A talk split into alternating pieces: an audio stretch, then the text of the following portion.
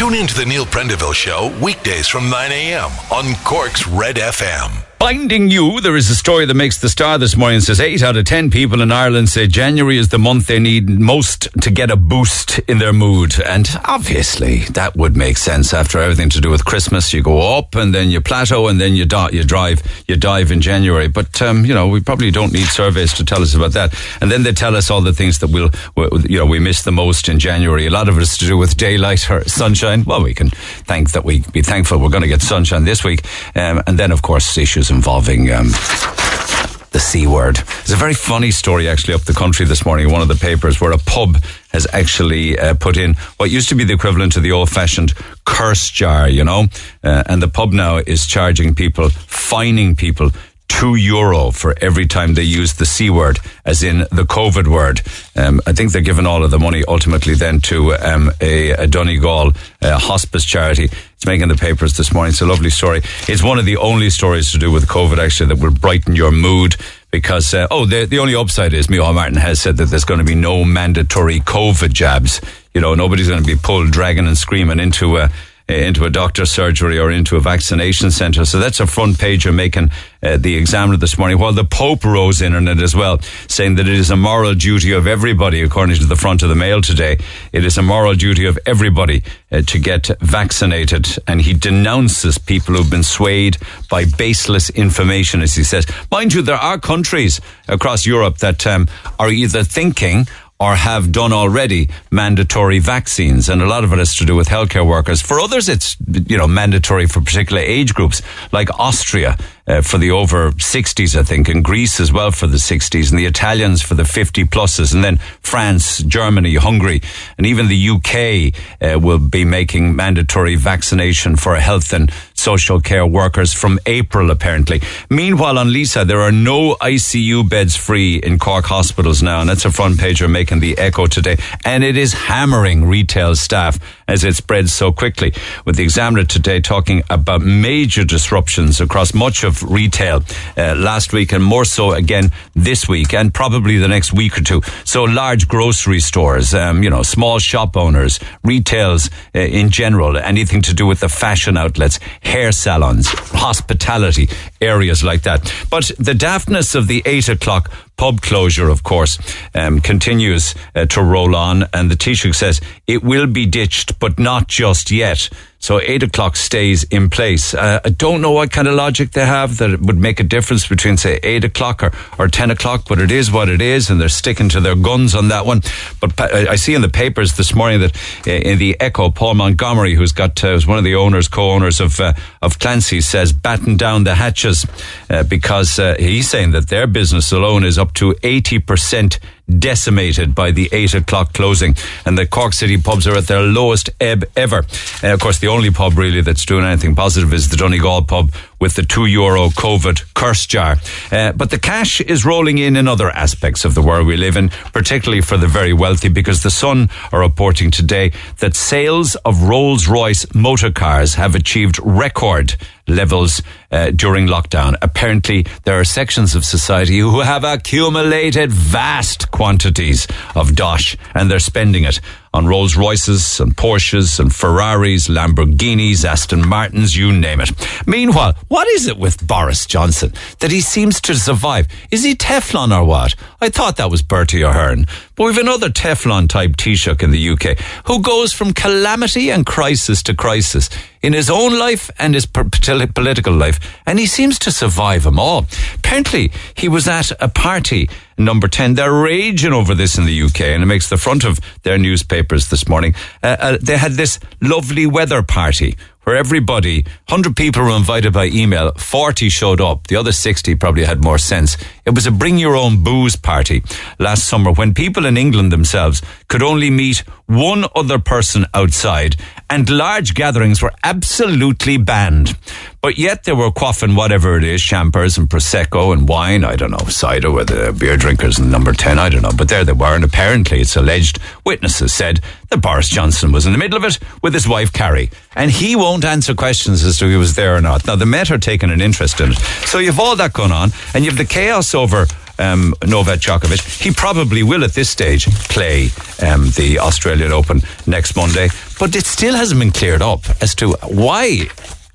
They haven't clarified the issue about him being, testing positive for COVID in December and testing positive twice in the last year, year and a half, and whether or not that was the reason why he originally got the medical exemption. So there's still no questions really answered as to how they got to that situation. But his dad really hasn't helped the scenario with the press conference yesterday and stuff like that. But the papers also talk of other things that aren't COVID related, and one of them is changes in the workplace for public sector workers.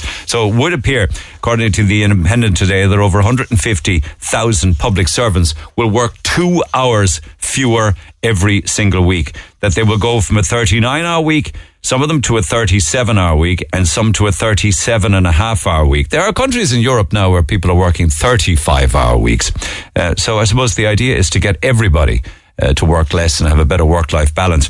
But it's starting with the public sector, who get to go to work, or whatever their deal was between working from home and going to work, a little bit less going forward. Anybody watch the HBO documentary? It may have been on Netflix. I'm not 100% sure. It's called The Jinx. Anybody see that? Hands up, anyone around here even that's even seen it? The life and deaths of Robert Durst. He died yesterday of natural causes. It was one of the most incredible documentaries. This guy was a multi-millionaire in his day.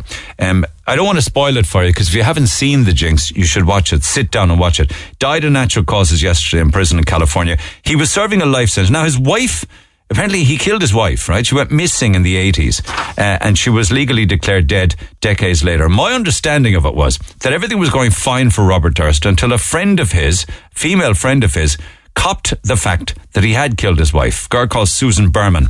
So he shot her at point-blank range. He got away with it. But then he ended up going on the run because police took a huge interest in the guy. And he was going around dressed up as a woman for a long, long time. So he was a fugitive from justice. Eventually tracked down. They did the documentary of him. He was all mic'd up. He went into the bathroom for a bathroom break while the cameras were still rolling and the sound was still on.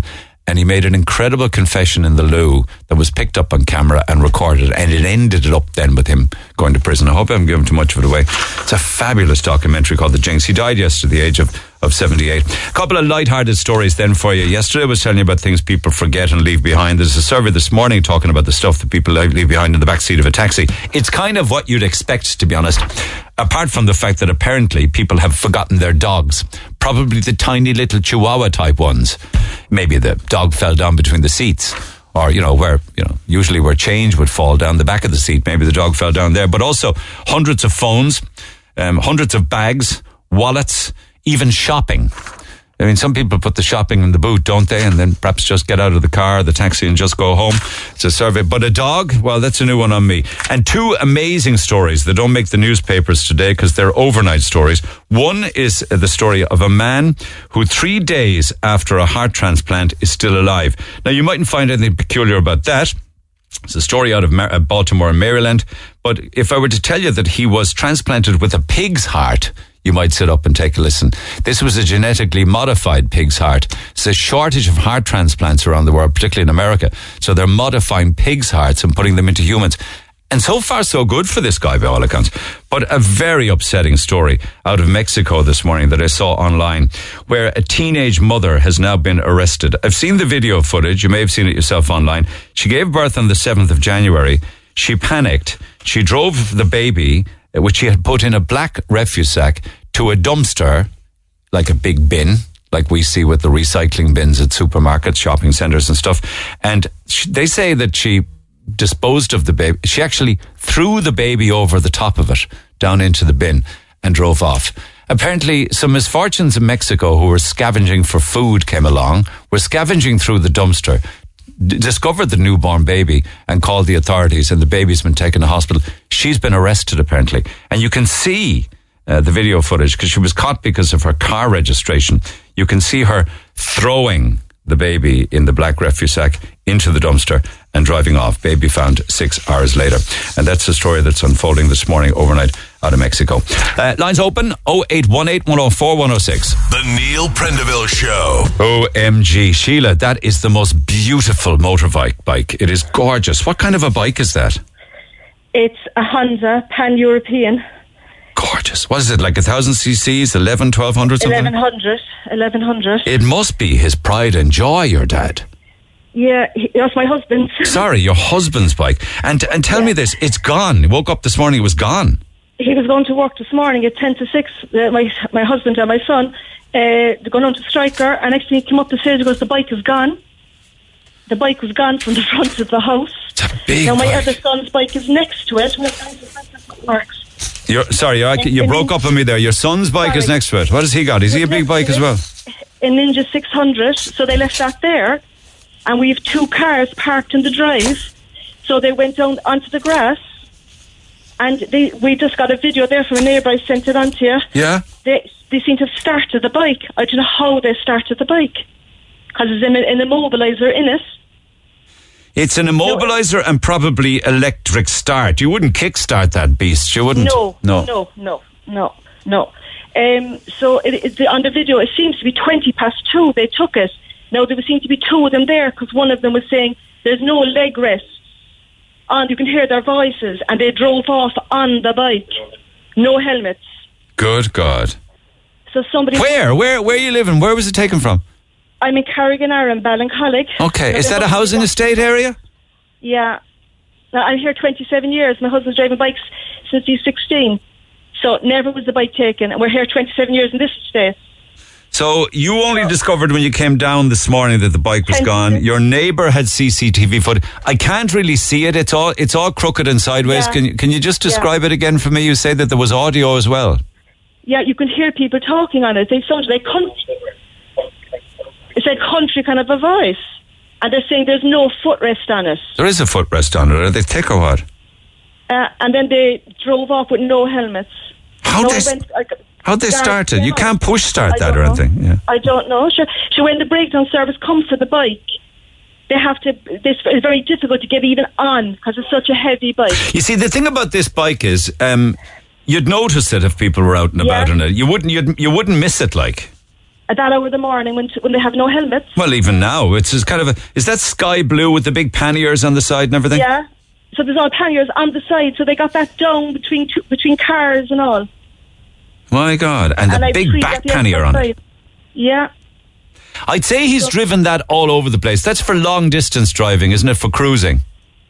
Yeah, but he got it from Dublin during the lockdown. Did he? Oh, he's only got it recently. Well, this is the first lockdown, was it? Yeah, we drove up, believe it or not, the first lockdown. I suppose he has big plans to drive it across Europe or something. I don't know. No, I don't know. It's just a comfortable bike because he's been driving a bike for years and he... had an accident and he broke his collarbone. Very comfortable.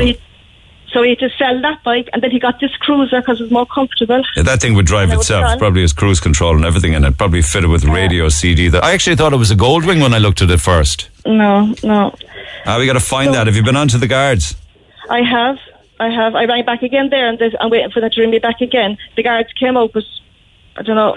They went away again. Okay. Any idea what they would ultimately do with that? Warehouse it for a while and then try and sell it, or what? What do you think? I don't know. What would you think they do with it, Mark? They'd sell it for parts. The boys were saying. Jeez. Because they're not going to drive that around because it's too big of a bike. It's not like the bike they robbed to race. What's the reg on it? Do you know? 00KE 13437. A Honda Pan-European. It's a beautiful bike. Let's hope we can reunite it with the family because it's a gorgeous piece of kit. 00KE for Kildare, 13437. It is. Would you describe that as sky blue? Sky blue, Mark? Yeah. All right, okay. So from Ballincollig, round about 2 a.m. this morning, the Carrignavar estate in Ballincollig. Yeah. Keep your eyes peeled, guys, because this is pride and joy, and I'd love to see it reunited. They're brazen out now, you know, even in spite of CCTV footage. Make sure the guards see all of that footage. I will. I rang them. Just tell them, but they're supposed to ring me back. So... Beautiful. Listen, it's only a small little thing I'm doing for you, but hopefully it'll make a big difference. We're also sharing the photograph and all of the details on Twitter now, okay? Please. Thank you very, very much. All right, Sheila, thanks for getting in touch. Bye. You.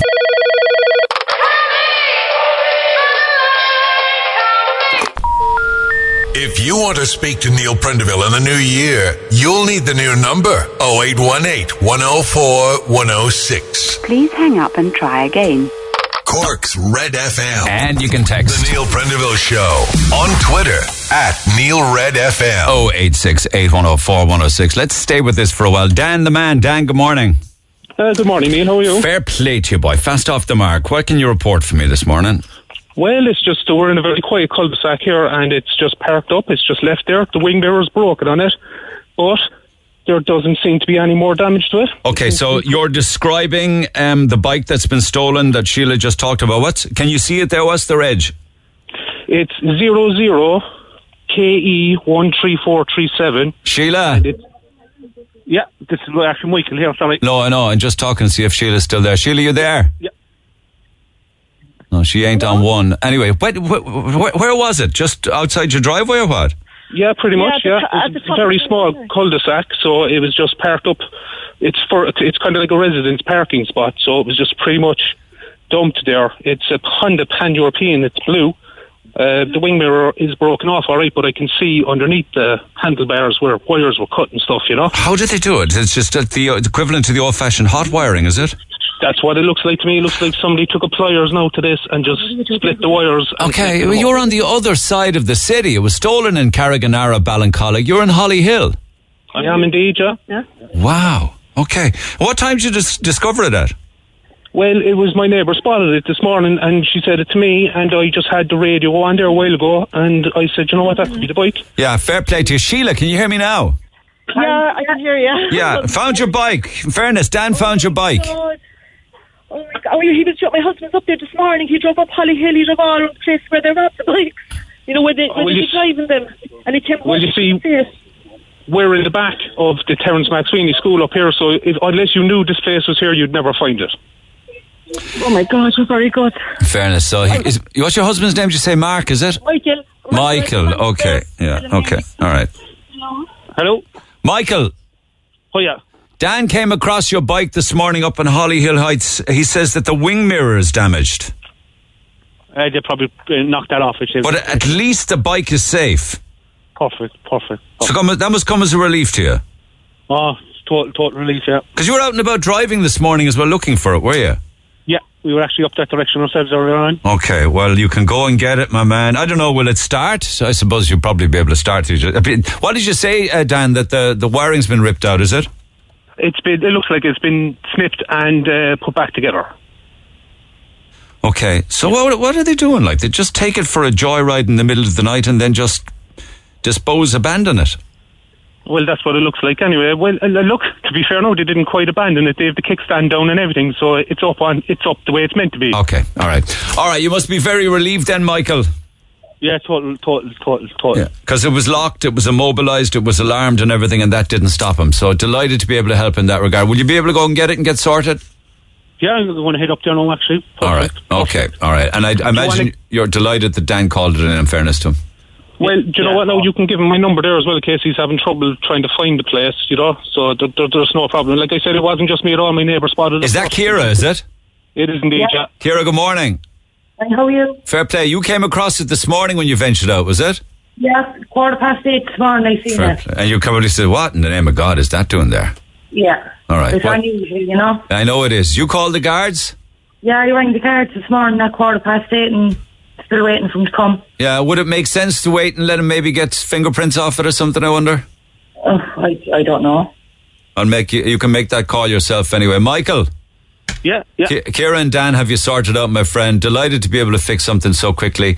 Happy motoring with it. What's your plan with it? Are you going to do some long distance driving on it? Yeah, I normally use it every day for commuting to and from work and that, you know. Yeah, but you could go much further than that, couldn't you? You could take a ferry to France. You can do that. Because you can put all your luggage in all those pannier bags, the side and back. Oh, totally, yeah. Pannier boxes, actually. That's what it's made for. All right, my man. Well, listen, comes as a relief to you. Good luck to you and to Sheila, and thanks to Dan and to Kira for getting in touch and spotting it. All right, job done. Yeah, thanks a million for that. Now, Dan, my friend, give you his number there to pass on to me. Easy done. We'll do that in the next 60 seconds. All right, take care of yourself, Michael. Thanks. Cheers. Take care. Dan, Kira, thanks so much. You're very good. I'm putting you guys down for pizza on Friday, all right? Oh, happy days, nice one. Happy days is right. Oak Farm Pete's on the way. Fair play. Thanks, lads. All the best. No worries. Bye-bye. Cheers, and well done to Ciara as well. So that was easily sorted, quickly rectified. Awful shame, though, isn't it, that people have to put up with this kind of carry-on, you know, stuff that they like, stuff that they love, stuff that they work hard to buy and look after and cherish, and you get these morons who come along in the middle of the night and just throw a grenade into their lives. But at least that one got sorted, and hopefully the repair work on it won't be too extensive. Now, right across the week, we've €150 vouchers to give away for Satori Clinic. So with the new year, it could be a new you, and they have a lot of different therapies at their clinic on Langford Row on the south side. So you can pop in and maybe get some acupuncture or cupping or acupressure or things like that. So being a new year and a new you, this competition all has to do with songs or artists with newness associated with them. So either the song, in this case this morning, all of the songs have new in the title. But you got to identify artists and titles when I open the phone lines just before midday today. Start spreading the news. So I fall in love just a little or a little bit every day. Well, that's all we've got to do. Hey, now. All right, don't worry about that. If you missed any of them, I'll give them a couple of spins between now and midday. Open the phone lines then, artists and titles in the right order. 2 winners this morning, 2, and you'll win a €150 voucher each for Satori Clinic. So good luck with that. For all of the business, text 0868 104 106. Yvonne, good morning. Good morning, Neil. How are you? I'm well, but more to the point, how the heck are you? You've had an awful couple of years of it. You know, when you got COVID and got sick in October of 2020, right? There was no vaccine then, so there wasn't. No, there wasn't. So I actually got COVID in October 2020, as you said. Yeah. And initially I had what they call, mild symptoms. To be honest, I kind of thought myself at the time I was a bit blasé. Maybe looking back, kind of thinking. Well, you regarded yourself as very. You were saying you were very fit and healthy and busy, and you were also in the choir and, well able to walk and run and jog and stuff. Okay, I understand that. Yeah, yeah. Yeah, well, I was, I'm a mum of 3. I work in a special school. So, yeah, I'm in a little acoustic band as well. So I was busy, busy with life. And literally, we used to kind of, or as a family, we'd go walking, we'd go hiking, cycling. So I kind of thought, look, it'll knock me for a few days and I'll be back, I'll be fine. So, but initially like that, it was fairly, I had headaches, quite bad headaches that after a few days then I think, it was mild enough until day 10. And then, I just had more and more symptoms like, shortness of breath. Dizziness. Yeah. And then after a few weeks, then I thought I was kind of getting better, but I can remember the moment I stood up from the kitchen and I felt like, that the ground was kind of moving under me, vertigo kind of symptoms that just didn't go away. Now, you're not the first person that I've spoken to with reactions like that. In fact, they also mention brain fog, and you're very cognitive of even my conversation now, that you don't forget what it is you want to say. It can be that debilitating. Yeah, So since... And again, we're talking about October of 2020, which is 15 or 16 months ago at least. It's never gone away. Yeah. It's just the symptoms have just increasing, is it? Have increased. So I suppose, I actually did get back to work in April of last year. And, I was doing a few days and... By before the summer break, I was struggling. In having conversations with my staff, with my colleagues, I would lose my way in conversations. I could be just talking about something and mid-sentence I'd forget. And what do you say when that happens? It must be embarrassing for you. Do you know, it was, I suppose you would be embarrassed, and I suppose that, you can mask it to a certain extent, but that wouldn't have been kind of the major issue. I suppose what was starting to really kind of become debilitating was, palpitations that just, they were getting worse, you know, when I initially when I was just going up the stairs, I get palpitations, but now, you know, they seem to come a lot during the day. So these palpitations are literally your heart beating out of control. Yeah.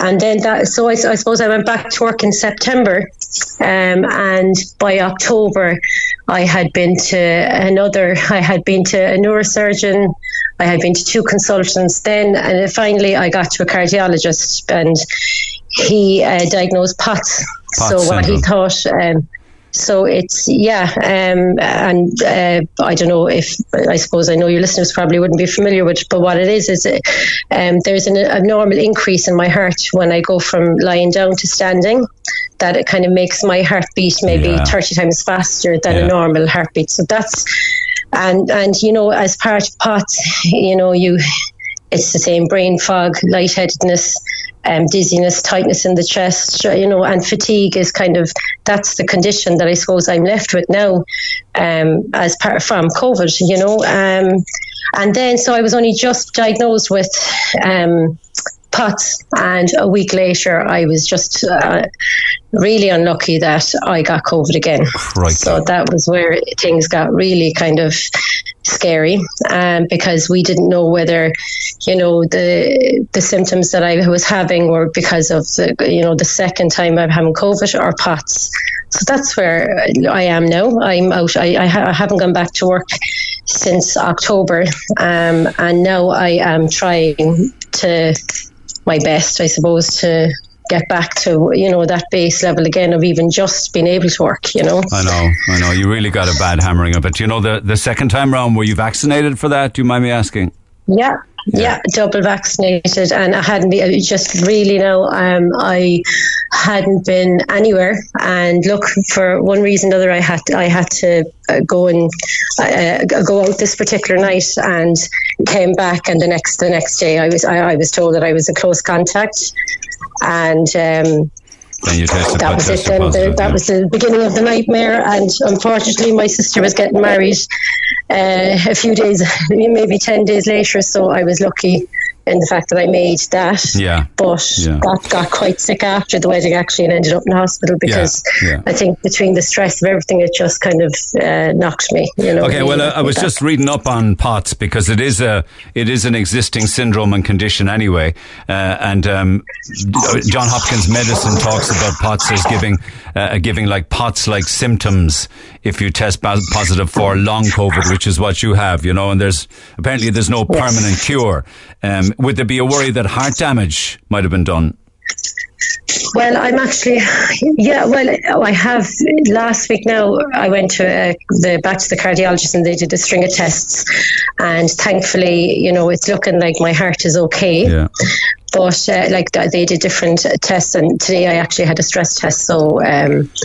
yeah, look, I'm everyone is, you know, like that. The tests are showing up normal, except that I have POTS. But and will that sooner or later just go away? All of those, you know, some people call them symptoms. They're a lot more than that. They're actual reality for you.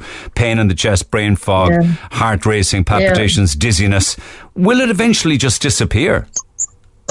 You know, I've been asked that question so much, and you know, I ask, you know, every consultant, which has been, you know, quite expensive to be seeing all these consultants, and you know, but nobody knows, you know, and like I'm doing my best. Like they're saying lifestyle, I'm doing it all. I am. My diet is very healthy. I'm trying to, you know, at the start initially when I got COVID again, I had to just, you know, I stopped the band, I stopped work, stopped everything, stopped even, you know, just trying to get myself right. I said I'll just give my body a bit of, you know, just rest, downtime. But I think that was a mistake because then my body deconditioned and I could barely walk then after a while. So I'm literally back now. Exercising, and when I say exercising, just walking. Is that as much as you can do? Walking a bit. I kind of have to manage because if I can walk, but then you know I probably won't be able to I'll have to pick what I do in a day because things will have to slide. I have to. It's very hard to explain because you know, like people would say, "Oh, look, I'll meet you for lunch," and for that I might say no because if I have to be right for other things, you have to conserve energy. I understand. And how do you feel then when you hear that people say, me included, that Omicron is much milder, that very soon we'll be dealing with it like a flu or a cold, and that it will pass, and it's a much weaker variant? Well, you know, first of all, I suppose when I hear people saying it's cold, like it is, it can be. It's a bit upsetting in one way, but look, maybe it has got that. I mean, maybe it has got that way that it is milder, but has it been proven that, you know, long COVID won't be, you know, what if long COVID is a result for some people that are getting the Omicron? It certainly seems that way. Well, it certainly seems that way with the Delta, because you're not the first I've spoken to. Actually, I'm starting to hear an awful lot of problems that people are having with the booster. I've got one or two very scary emails from people who are floored by the booster, really and truly. Much more worse stories than I heard about the booster than some people who even caught COVID, you know. So there seems to be a cohort of people who do get hurt, who do get hammered, and do have terrible, terrible side effects of it. Seems to be a reality, you know. It is, you know, and I suppose that's the, you know, is that the way we're going now? Are we going to feel like, and that's how we feel, I suppose, you know. I know I've spoken to other people that have long COVID, and, you know, they feel the same, that, like, you know, is the government after forgetting about, you know, people that have long COVID? Is there any services being kind of, you know, driven out? Because I don't think there isn't a long COVID clinic in Cork. And you're telling me that all of the treatments that you're doing regarding what we call long COVID and POTS, you have to pay for yourself? Oh, absolutely. Like, to have, and I'm you know, I do class myself very lucky. I have private health insurance, but even with that, you know, we have, like, the GP cost. I've never gone to the GP so much. I've never had to, like, I've seen 3-4 different consultants trying to figure out what I have. I finally found out that this was POTS, and then it was kind of, it's not that it's a nothing diagnosis, but it'll be up to me how, like, with lifestyle and with a few different things that they suggest, but there's no cure for it. So I have to manage my symptoms. Yeah, those cures that there's no cure, but the suggestions they're making, are they to do with diet, lifestyle, sleeping patterns, exercise, things like that? Yeah, well, I suppose I do. I am on a tablet that lowers my heart rate. That's one thing that they've done. Diet and exercise is well up there. I have to drink now 2.5 litres of water a day. I can't really have carbohydrates because that sends my palpitations worse. Inflame the body. Yeah. You know, and I am on, like, that sleep. Sleep has been one of the main. I've never had a problem with sleep until I got COVID, and now, you know, my day works around whether I got sleep last night. So I, you know, I have pressure headaches, and I'm on another. My other consultant put me on a different tablet for pressure and pain and headaches, and that works, but it doesn't. It hasn't eliminated it by any means, you know, and it does. Sometimes in the month it gets worse. So yeah, hopefully in time you will continue. Well, you will start to improve dramatically. But how are you feeling? Mm-hmm. Just finally, how are you feeling right now this second? I suppose I'm feeling, you know, I'm feeling that, you know, I am hopeful that, you know, things will improve, because, I mean, before Christmas now, I was feeling very down about everything. I just thought, is it ever going to improve? Is this it? Because, I mean, I love music. I want to get back to that. I love my job. I need to get back to that for my family. Yeah.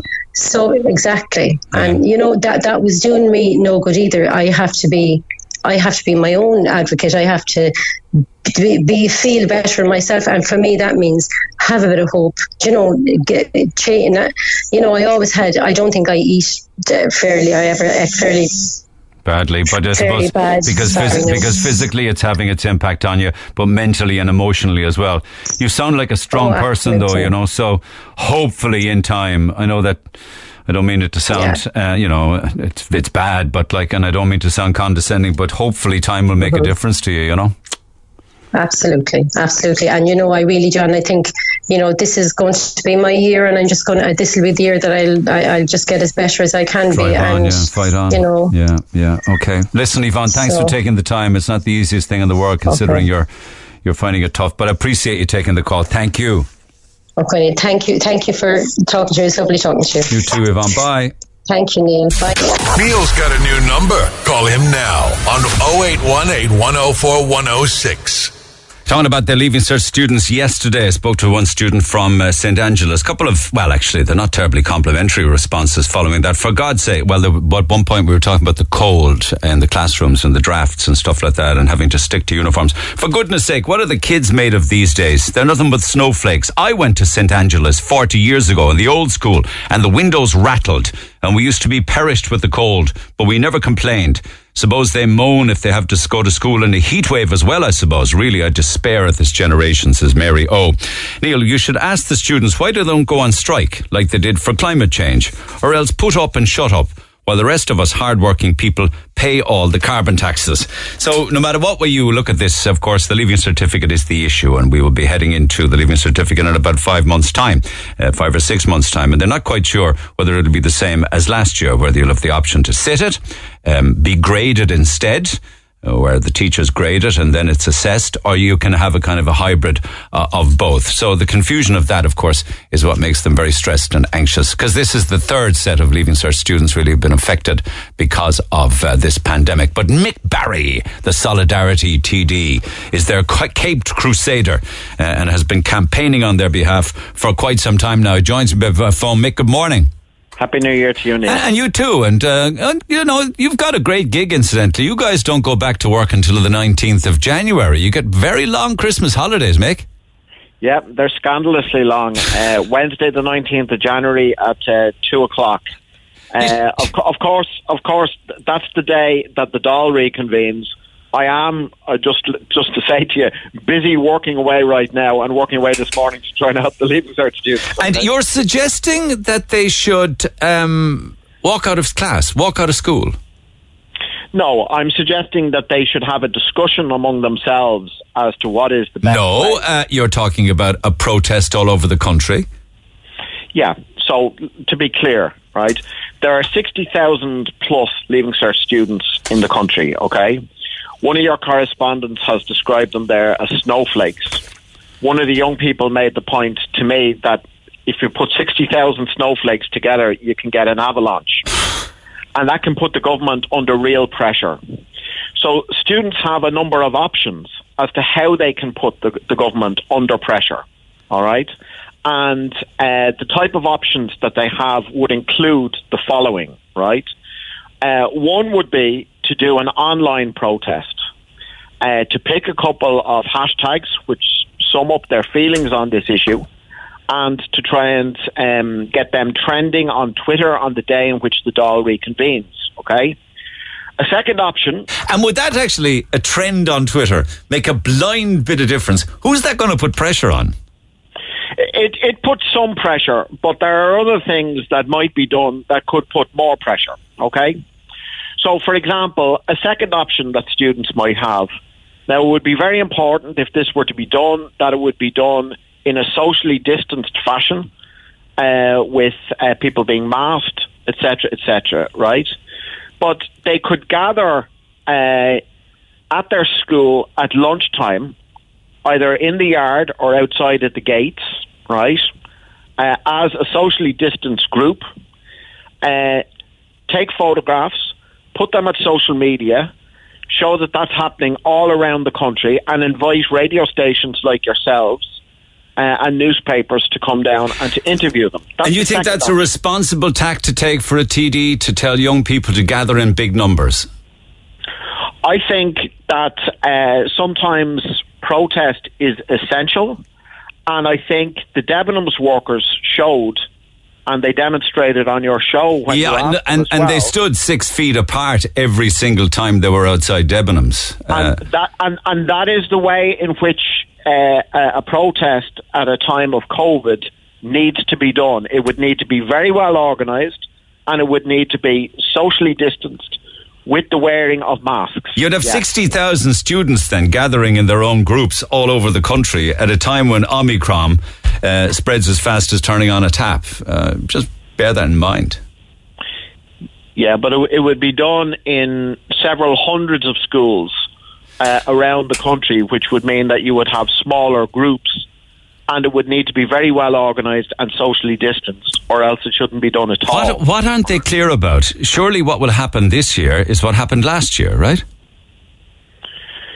Yeah, the government are now under pressure to do what was done last year, which was a hybrid leaving cert. However, I am trying to introduce another idea into the equation. And the alternative idea that I have is the idea of open access to third-level education. So what does that mean? It means that up to 60,000 of them would get a college place. Yeah, I mean, if you look at the day and age of my parents or your parents, right, it wasn't the usual thing to go to third level. In 1970, only 3% of the population had gone to third level. Now, that's changed an awful lot. It's probably a small majority of the population who go to third level now. I think 55% of 30 to 35-year-olds have a third level education. But we now need to take the next step and say that anyone who wants to go to third level, there's a guarantee of a place there available for them.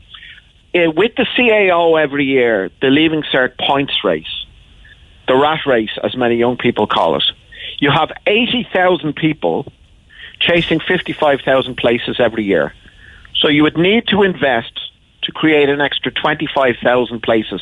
And that would cut across the idea that young people have to compete against each other with this extremely stressful exam, which certainly they shouldn't be competing against each other on in a pandemic year, in my opinion. Okay, so that would put pressure on the college to find places for all of them, yeah? Do you think that's doable? I think it would only be doable if there was major investment took place by the state in third level education. You would need 25,000 new places, and you would need about 12,000 new staff. You'd need all of those by September. Come on. Well, it's likely in September that you're going to have what do they call blended education. So you've got some in-class education and you've got some Zoom online education. You'd want to be able to invest to say that within 2 years you've got that in place, and in the meantime you've blended learning. And what about the text then, and others like it are saying they just need to suck it up and cop themselves on and just toughen off a bit. Like, everybody's in the same boat. We've all had huge disruptions in our lives. They've adapted the Leaving Cert as best as possible. Make the most of it. Yeah, I think that's a kind of a hardline point of view. I don't buy the idea that this is soft generation. I think this generation, in many ways, have a lot more thrown at them than we did back in the day. Back in the day, life was a bit simpler. It was never simple, but it was simpler. They're growing up in a stressful, complex world, and a lot of the people who are sending the text in, with all due respect, have never had a situation where they were living in, where they were a school student in a global pandemic who lost maybe 3 months of direct classroom teaching time last year, and now whose classes are in disarray for the month of January. Yeah, but there's a million people, for instance, a million people on waiting lists in hospitals, and a couple of 100,000 of those are children, waiting on consultancy, waiting on surgery, waiting on diagnosis.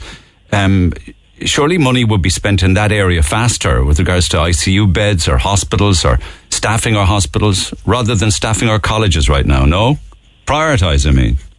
Yeah, you do have to prioritise and you do have to make choices. The choice that I would make is to say that there is a K-shaped recovery on the pandemic. Essentially, that there are some sections who have done very, very well from the pandemic. For example, there was 5.5 trillion added to the wealth of billionaires in the course of the pandemic. And I would make the hard choices in relation to them in terms of wealth taxes, rather than young children who are in waiting lists for hospitals, or Leaving Cert students who want to go to third level education. And is there a day of protest planned? I mean, have you picked a day?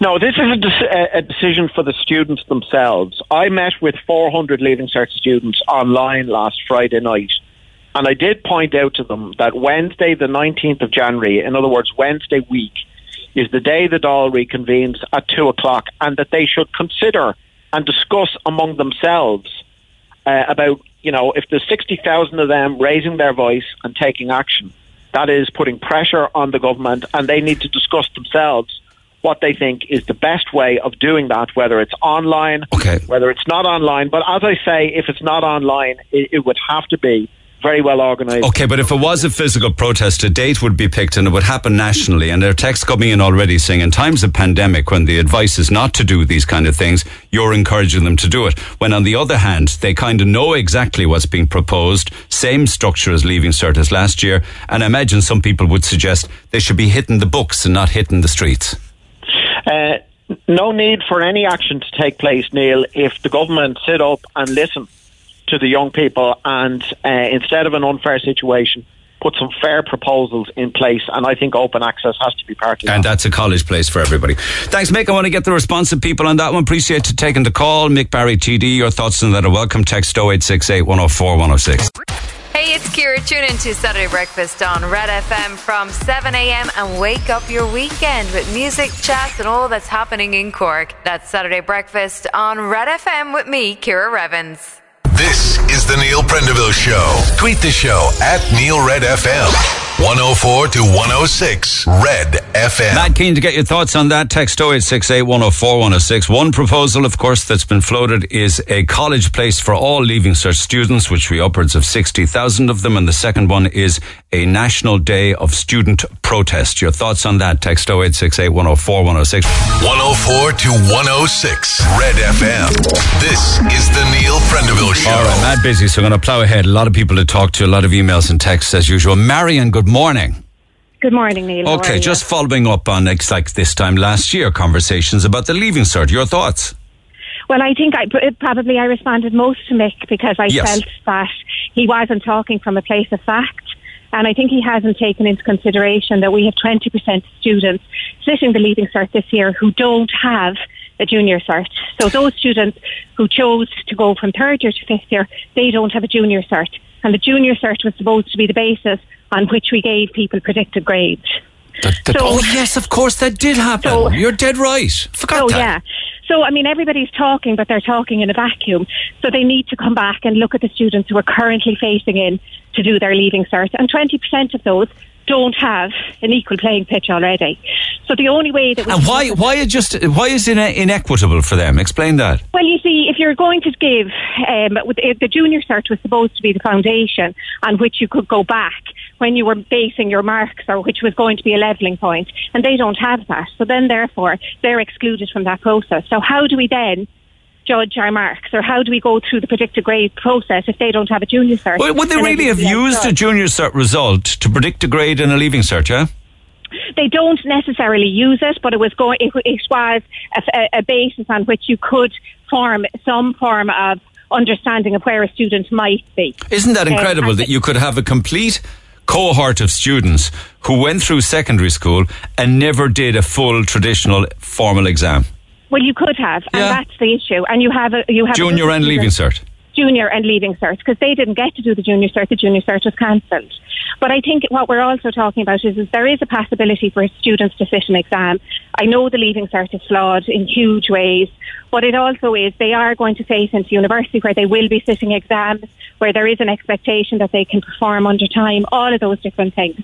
And I think that, yes, we should expand the questions that we have. We should expand all of those different things. We're already looking at doing the practicals and the orals at Easter so that there's more time built into it.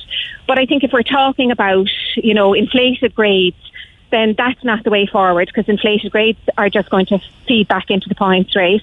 It's ludicrous of Mick to say, oh, let's just expand it open to everybody, because then you create a sense of kids going into courses that they wouldn't necessarily choose, that they may not be able to do. But there's all of those things, and universities aren't going to do it anyway. So they'd have to find 15,000 teachers. Yeah, it's just... You know, are you coming from a background of being involved in education? Yes, I am, and and I'm not coming at it from a teacher who's going to be asked to do the predicted grades. I'm coming at it from somebody who looks across a group of schools. Most of my kids aren't looking at university, but the idea of a formal exam is important to a lot of them, particularly those that it would be. And I think that in predicted grades, they may not have performed in their school history, but they're beginning to see the value of that. We've kept them in education. They're focused on doing something, and that may be their one thing that they have that's attainable. And I think that, we also have to say, okay, we have students who have inflated grades through no fault of their own. They don't necessarily have to go through the same CAO process as the 2022 students. We can remove them from the system and they can apply separately. And because all they will do is push the points up. That's a very simple thing to do. And what do you think should happen with this year's cohort of Leaving Cert students? I think this year's cohort should do what they expected to do, which is go towards doing written exams with a much broader basis. And we can adjust in terms of the marking, in terms of access to questions, much around more broad curriculum when we're setting papers. So are you saying a full sit-down of the exams? I think yes. Yeah. I think yes. I do. I think that's what they're working towards. And you think they have enough done? Fifth year was a mess for them. You think they have enough done? I think fifth year was a mess in part. All of us as they're leaving, I don't know how many of us really focused as much on in fifth year. But I think that we have enough done, and what isn't covered can be compensated for in the formal paper. Okay. It really can do. Okay. Otherwise, we now have to then go back and say, well, what do we do with the 20% who've never done a formal exam? You see, just a slightly off topic, in conversation yesterday with Eileen Halley from Jumpstart Your Confidence, she works with a lot of young people, we were chatting about the fact that the Leaving Certificate is no longer fit for purpose. Actually, we moved on to the fact that an awful lot of college choices by students are not career choices. They're just chasing the points that are equivalent to the course. And they quit after first year, or they jump out, or they just leave college. It needs a major overhaul. I don't know how you would do it, but... I think that what we have to look at is we haven't got a system where we value people who go through apprenticeships or we go through practical courses, and we don't give them something tangible. So, only 13% of students in this country will ever get over 500 points, but everybody looks at the courses that are over 500 points as being somehow the courses for people who are the most clever, the most... I know that, and also I meet with solicitors, sometimes barristers, and some of them recommend that people should stay the hell out of law. It's saturated. Yeah. The money is gone. Of course, we had a change in the compensation culture here because of the courts, and that it's not a good career path at all anymore if you want to make a good living. But I think that even if that was something that you really wanted to do, we have to say to students, and this is down to coming back into the schools and looking at actually really decent career guidance, where we're saying to people, you don't need to do a law degree to be a solicitor. You can do arts. You can do your FE1s if that's what you really want to do after your basic general education. But we have created a system where points are not ability, they're just places. And do you have any opinion then on whether or not people who are choosing a college course or a career path are choosing one for the money or for the passion? I think that the majority of them are choosing them because they identify success with points. And I think that we have to come back to students, and everybody that I would advise, I would say to them, you should do a general degree first. You can do a postgrad in absolutely anything, because if you like your general degree, which they do in a lot of the Swedish country, in Sweden and in a lot of the Nordic countries, a general education. At the end of those 3 years, you have an idea of what you would like to do. That seems very sensible to me. Really good postgraduate courses where people can choose to vocationalise then. Then they'd have a much better idea rather than pressurising a 17-year-old to make a career choice so young. And a 17-year-old who's probably going in and being told, this is what's in UCC, this is what's in UCG, this is what's available to you. And they feel very trapped by that choice. And I didn't know what I wanted at 17, I don't know now. But I like your thought reference there to apprenticeships and trades. Just try and get a plumber, an electrician, or a builder, or a carpenter. I mean, forget about it. And those that are working in the trades are making great money. Yeah, and I mean, I've brought at numerous occasions to the department the idea that we should be looking, we'll say if we were in France, you would do a specialised back. So if you decided you didn't want to go down the academic route, you choose, there is absolute respect for different types of learning. It's the same in Germany. They can go through the trades route almost like a leaving cert. What is it kind of looked down and frowned upon, somebody opting for an apprenticeship in Ireland? It's absolutely not. But in Ireland it is. No, I'm saying and in Ireland, is it frowned upon if somebody said... absolutely. It is, absolutely. And I think that Simon Harris is trying to make adjustments, but the universities don't want to see it. No, what I'm wondering is that the parents are discouraging the... Exactly, parents don't either. If you look at the majority of parents are pushing their child to go towards some type of law, business, medicine, of course, and those sorts of careers. They're not even, and even if you say to a parent, your child, look, we're not looking at medicine, they may not get that. Would you not look at occupational therapy? Would you look at something else? If that's where the child really wants to work, and it's a no. So is it that all too often the parents are dictating to the child or to the student what they should do in college? I think that it's a combination of the idea that you are smart if you are in these courses, and that's not true. That's not necessarily true. There's totally different types of intelligence, and I think that we reward people who can manage to do well and get those points. Now, that absolutely comes back to then, is the exam fit for purpose? No, because that's only a memory test. Like, it's just not... Exactly, but I think that in this year, it's going to be... It needs to be much broader. But we don't... If you're turning around and saying to me, should this year be predicted grades again? Well, all predicted grades are going to do is push the points even higher. Because that's what it did. It created a false set of expectation, and we now have a huge amount of kids who got those grades in university courses that they were never going to get previously, and are now failing from college. Oh, what a mess. Listen, appreciate your contribution this morning. Do stay in touch, Marion. Thank you so much. Take care. Thank you. Bye-bye. Text 0868 104 106, and if you wish to come on the air, 0818 104 106. Therese, good morning. Let me just get myself sorted here in line 2. There you are. Therese, morning to you. Good morning, Neil. How are you? I'm well, thank you. Now, over the Christmas, you got in touch with me on my own Instagram page. A very heart-wrenching appeal on behalf of your sister, her husband, and little baby Connor. Tell us about that, Therese. Okay, so this all began back in the middle of November. Two brothers just play acting around, and Connor fell.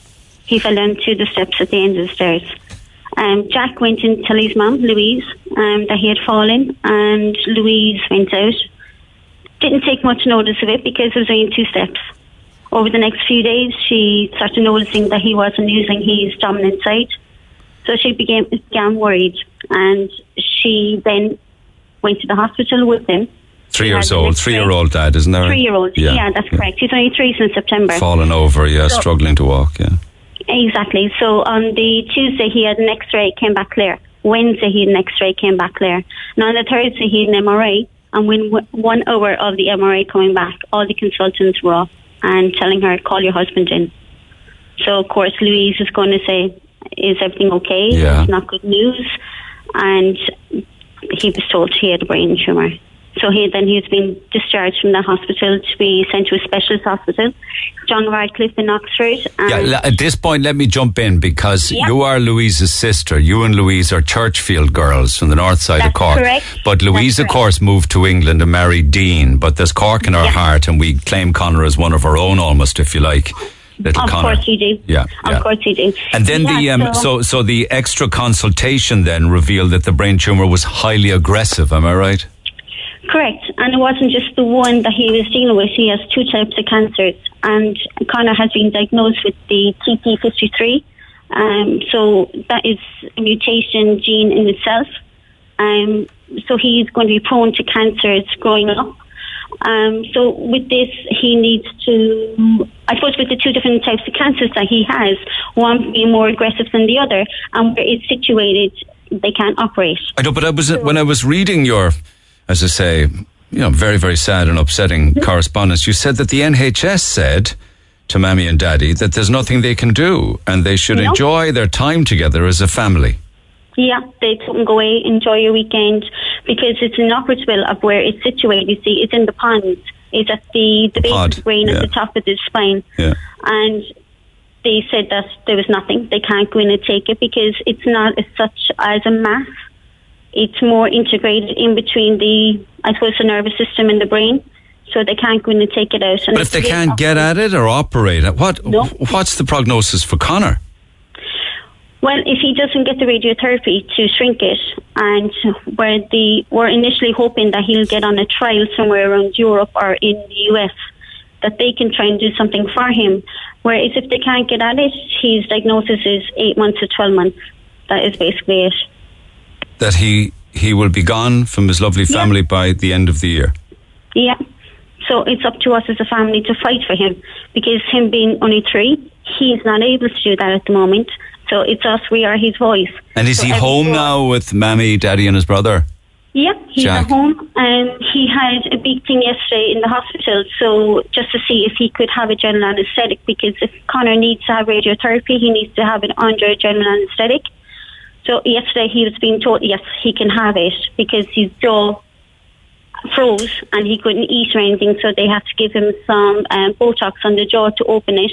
So initially now we're being told he can have the radiotherapy, so we're hoping that going forward in the next few weeks that he can get some, which might shrink it, and then hopefully we get a trial in Europe. And the trial in Europe, of course, is critical, isn't it? It is indeed, because there's nothing at the moment in Great Ormond Street in London. His oncologist has been trying to see there is a trial going to be set up, and nothing at the moment. So it could be Europe or perhaps America, they're groundbreaking and things like this? Well, at the moment, you see, because of the pressure on the brain with the tumour, he can't fly to the US. But we're hoping that with the radiotherapy that is going to shrink it. Oh, you can't get on a plane, He can go to Europe because it's short flights. So well, you also have the Channel Tunnel. Yeah, that goes to France. He has, there's places in Germany and Switzerland. So they're all very, very good, and she's emailed both of these clinics to see if they will take him on. And how's your sister and her husband coping, and indeed his brother Jack, who Jack's 8 now, so he's probably well aware of what's going on, is he? He knows to a certain extent, but Louise is trying to shield him as well. She knows, she explained to him that he's sick and that he needs to be going to the hospital a lot, but to the extent of, can she explain to him that he's not going to be here in a year's time? Oh, my God. That's the other side. And Louise is trying her best. She's trying her best to hold it together. She's sleeping with him. She has him everywhere with her. You said to me when you got in touch, until now we've kept this journey to ourselves to allow us to process everything that we've been told in such a short space of time. But we're now sharing the story in the hope that you can help us raise enough money to fund the treatment that Connor so desperately needs. If the heartbreaking eventuality does happen, that even outside the NHS in the UK, that we cannot find treatment for Connor, then we would like to make one last adventure for him and to take him to Disneyland. Yeah. I suppose it's a thing of, like Vicky Phelan said, making memories. Oh, that's heartbreaking. That's all what it is. Yeah. So you are GoFunding at the moment, right? We are indeed, yeah. And how's that going? It's slow, but it's getting there. And the generosity of people across Cork is being unreal. Yeah, and I think it's just short of 30 grand now at the moment, isn't it? Yeah. And if that continues to grow, of course, and helps with the treatment somewhere in Europe, that money will go towards it. If all of that money isn't needed for the treatment, you would then be giving it to research into this condition for other families. So it's win-win for many people now, isn't it? Exactly, because there's other families out there, and Louise is part of a group where there's plenty of kids in Ireland that are battling the same disease. And some of the gold of the money would also fund Disneyland Paris. Correct. Yes, correct. Fingers crossed that we don't need to have that we can get the treatment. And or both. In a couple of years' time, he can have a family holiday there in a few years' time or something. Yeah. But that's at the back of my mind. I know. Listen, if people are in a position to help, you know, I hope to God that they will. You know, the GoFundMe is on my Facebook page now, and it's up on the Red FM Facebook page. It's on Twitter. I'll do my own thing on my own Instagram page as well. Please help our son Connor. So wouldn't it be a wonderful thing if, for instance, you could raise money for the treatment, and also that Connor would be able to go to Disneyland Paris at the same time, in spite of the treatment or before the treatment, just to brighten up his day? Wouldn't it be amazing? Wouldn't it just? And we understand that people just have come through Christmas and the New Year, and funds are low for everybody. And we really understand all that. But for what people do, and Northside people are great. They come out in abundance. Everybody. And of course you're a Northside girl, and so is your sister, Louise. Are you aware of the Cork City Hospital Children's Club? I am indeed. All right. So do you know John Looney? I know him. Yes. Yeah, he sends children and their families who are poorly to Disneyland in Paris. That's correct, yeah. Okay, all right, okay, good. I'm glad you know him because he joins me by phone. Yeah. John, good morning. Okay. Good morning, Neil. Good morning, Trace.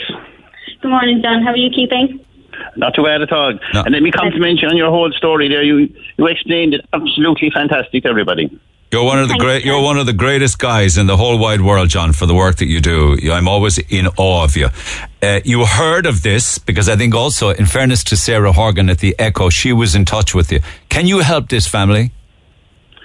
Neil, without a doubt. Like, what we can do for this family, we can give them two options. Number one option is actually we can send them as a family themselves anytime they choose to go to your Disney, all expenses paid. Or if they wish to hang on after the treatment, if all the treatment goes well, with the help of God, they can come with us as a group when we can go again. That is unreal, isn't it?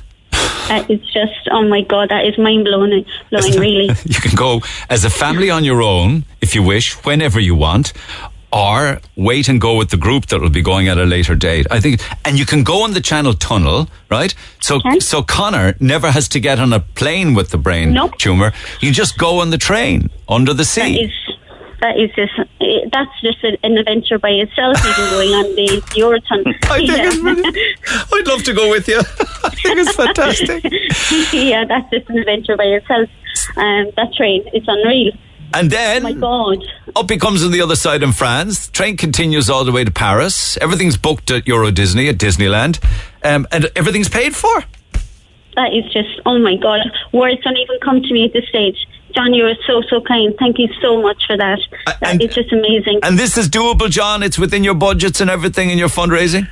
Yeah, well, thank God over the last 2 years, as you know, like, things have come to a halt, the same as everybody else. But people behind the scenes are actually still fundraising for us, doing their own bits and pieces, which is fantastic. And I mean, like, until this pandemic kind of ends, there's nothing we can do, really, Yes. We're just cutting both sides of the world. But hopefully sooner rather than later, of course, all of the floodgates will open again. So, Therese, it's important. Yes. I don't know whether Louise or Dean are listening right now, but it's important. Are they? Listening. Okay, so they're hearing this as well. Yeah. So that the whole family is listening. Oh, great. Well, listen, that's some good news anyway. That is excellent. That the family are going, and Jack as well. Don't forget Jack. Oh, Jack, he'll be first and foremost anyway, to the front of the queue. he's got to get to Disney as well. So that's okay then, whenever that works for you guys. But the fundraising continues, of course, as I say, for treatment outside the UK. You say you beg, borrow or steal. We're also asking people to help if they can, right? Exactly, everything. We have to try our best for him. He's so small. We are the voice for him at the moment, and we need to bang on every door.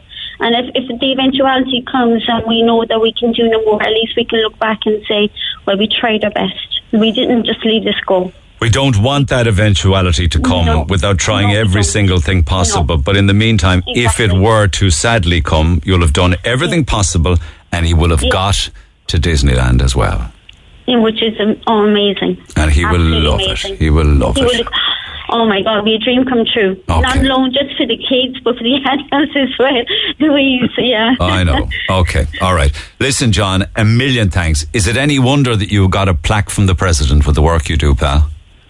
And Neil, on that subject, the President gave us all the plaque 2 years ago, for all the work that we do. But as a group, they also gave us one for yourself, Neil, and Red FM. And I have it here for the last 2 years. I rang Emer. I was speaking to Emer about the whole app, but unfortunately we had to cancel everything. Oh my God. But I will drop out to you someday and present that to you. That's a beautiful recognition. Thank you so much, John, from Michael D. Higgins all the way down. Appreciate it so much. You're very kind. Lovely. Listen, lads, I'm so delighted that we made part of it happen. Let's drive the GoFundMe on as best we can. John Looney, you stay in touch for any help you need this year, all right? Okay. Appreciate it. And Therese, pass on our kindest thoughts and wishes to Louise and to Dean and to Jack and to Connor, will you? I will, of course. And listen, thank you so much for taking the call this morning. Do stay in touch. Much appreciated. Yeah. And thank you. And people will want updates from you across the year, all right? Oh, yeah, yeah. No worries at all. You're lovely, Therese. Take care of yourself. Thank you so much, and so are you. Take care. Bye-bye. GoFundMe link is up on the Red FM Facebook page. It's up on Twitter as well. It's called Please Help Our Son Connor. If nothing else happens, and I'm quite sure an awful lot will, they will leave no stone untouched. But as I say, Disneyland Paris sorted. And again, it happened on Lee side. Call the Neil Prendeville Show now on the new number 0818 104 106. Okay, I hope you'll oblige me. I just want to do some emails here. This one is pretty shocking. Came in yesterday from Maria by email to neil@redfm.ie. First off, I really don't want this email to scare anyone from getting their booster vaccine. However, I would like to share how it affected me. I got it on Wednesday, the booster on Wednesday, the 23rd of December, 2 days before Christmas. I had said to myself, I may have a bit of a sore arm, but what I went through was absolute hell. Within 3 hours of getting the booster vaccine, I found myself almost falling asleep at the wheel of my car. As soon as I got home, I felt so faint, I had to take to the bed right away. The pain in my arm was getting sorer by the hour, which I expected, but I didn't think I would have this awful sensation in my chest. I felt like I was going to have a heart attack. The pain I had was excruciating, a horrific tightness in my chest. I then got these awful headaches. I couldn't get up the rest of that evening, so I stayed in bed. I got no sleep at all that night. I got up at 5 a.m. the next morning, and I never felt worse. The pain in my chest was so bad at this stage, I thought I would have to call my partner from his sleep to help me just to get dressed and put on some clothes. We were so busy at work leading up to Christmas, I couldn't take the day off. I had a really high temperature all that day, sweats and dizziness, not to mind a crippling migraine. I was the same come Friday and Saturday, being Christmas Day. I genuinely can't remember the Christmas dinner on Christmas Day. I was just so out of it. I am a very fit person, but I had zero energy. A few days later, I went for a run. I can usually run 10K easily. However, I could only run a few meters. I was so lethargic, I gave up. This went on for at least 2 weeks. I'm only feeling back to myself now. While I've mentioned all the physical effects, the downer I had after it was like nothing I'd experienced in a long time. I was so down, so depressed, and so sad. I felt I'd be better off dead. I don't want to put anyone off from getting their booster, but please believe people who say they're having adverse reactions when they say that they are. It really, for me, was a hell. Love the show, says Maria.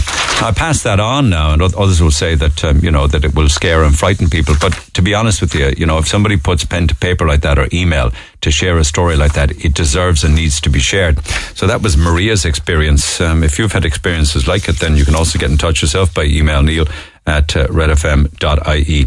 I know you don't like talking about COVID, but you do run the COVID ads every hour, don't you? So it's in everybody's head. But it's but just to make you aware, our government reminds us every day about getting the vaccination and getting boosters, while boasting that we're the best in the world at 94.5% of our population vaccinated, and it's all done by winning the hearts of the general population. This is anything but further from the truth. We are the best at getting COVID. Now with a daily rate of 24,000 per day. This is the highest rate of infection in the world. If this was the UK that has 65 million, they'd have a daily infection rate of 312,000 a day. The USA has a population of 324 million. They'd have a daily rate of millions. Spain's 47 million would have 250,000 a day. Given these numbers, I can't see why Europe has not shut our country down yet and stopped us moving around Europe. And now looking at these numbers, we are still blaming the unvaccinated to cover up the mess the government's causing. The money spent on this would have sorted out the housing problems, you know. It would have built 20 new hospitals and a lot more.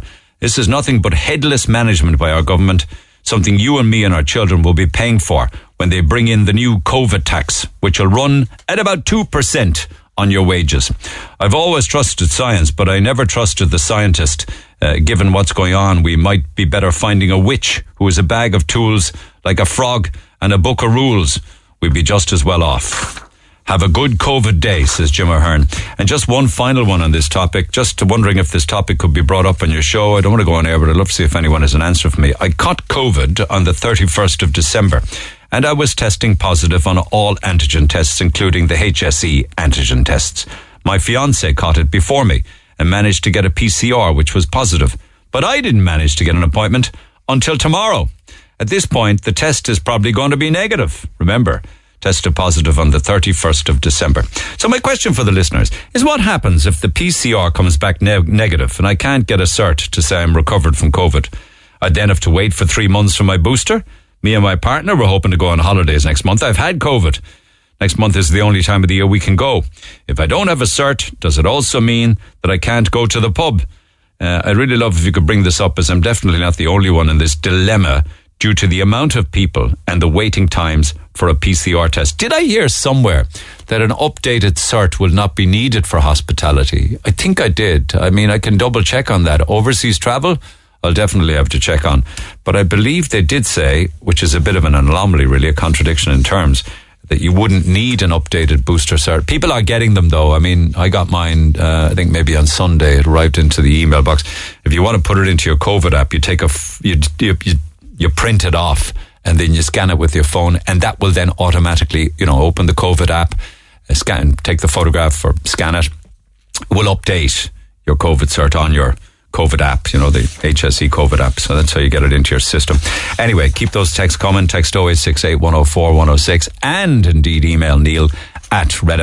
Text the Neil Prendeville Show now. 086 8104 106. Red FM. I was just going through some bits and pieces in the papers earlier this morning because Micheál Martin has said that there won't be mandatory for jabs in any way, shape or form here. That's what they're saying now, but we'll have to wait and see if they change their mind on that. But he seems to be fairly set in his ways in that. But Austria was one of the first countries in Europe to announce mandatory vaccines, which are due to come into effect on the 1st of February. Greece, from the 15th of January, will start fining people. You will be fined from the 15th of January if you're over 60 and haven't been vaccinated. And every single month they will add another fine on. So it'll be €100 a month and it'll just go up and up and up. Italy announced that it has approved a measure requiring people age 50 and over to get vaccinated. I don't know what they do if people won't. They're saying it's mandatory for 50 pluses. The Greeks will fine you. And in France, since September, they've required healthcare professionals and firefighters and anybody working in transport or with the public or anything to be vaccinated. And Germany has put mandatory vaccination in place, and it's on track for, I think, late February. The UK as well are saying that it'll be mandatory for healthcare workers from April the 1st. And Hungary as well said that it'll be mandatory for healthcare workers and state school teachers, people working in any kind of state institution or state business, but that private companies will decide for themselves. So it's kind of like a public worker thing.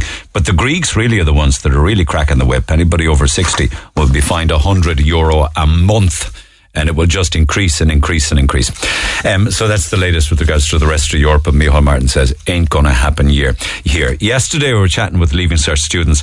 And obviously, others were either listening live or listening to the podcast, because a sixth year from Edmund Rice College in Carrigaline said, just saw your post on students' thoughts regarding predictive grading and the Leaving Cert.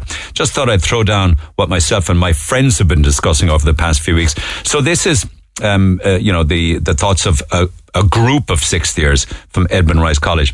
My whole mind has been taken over by anxieties associated with the uncertainty of the coming months.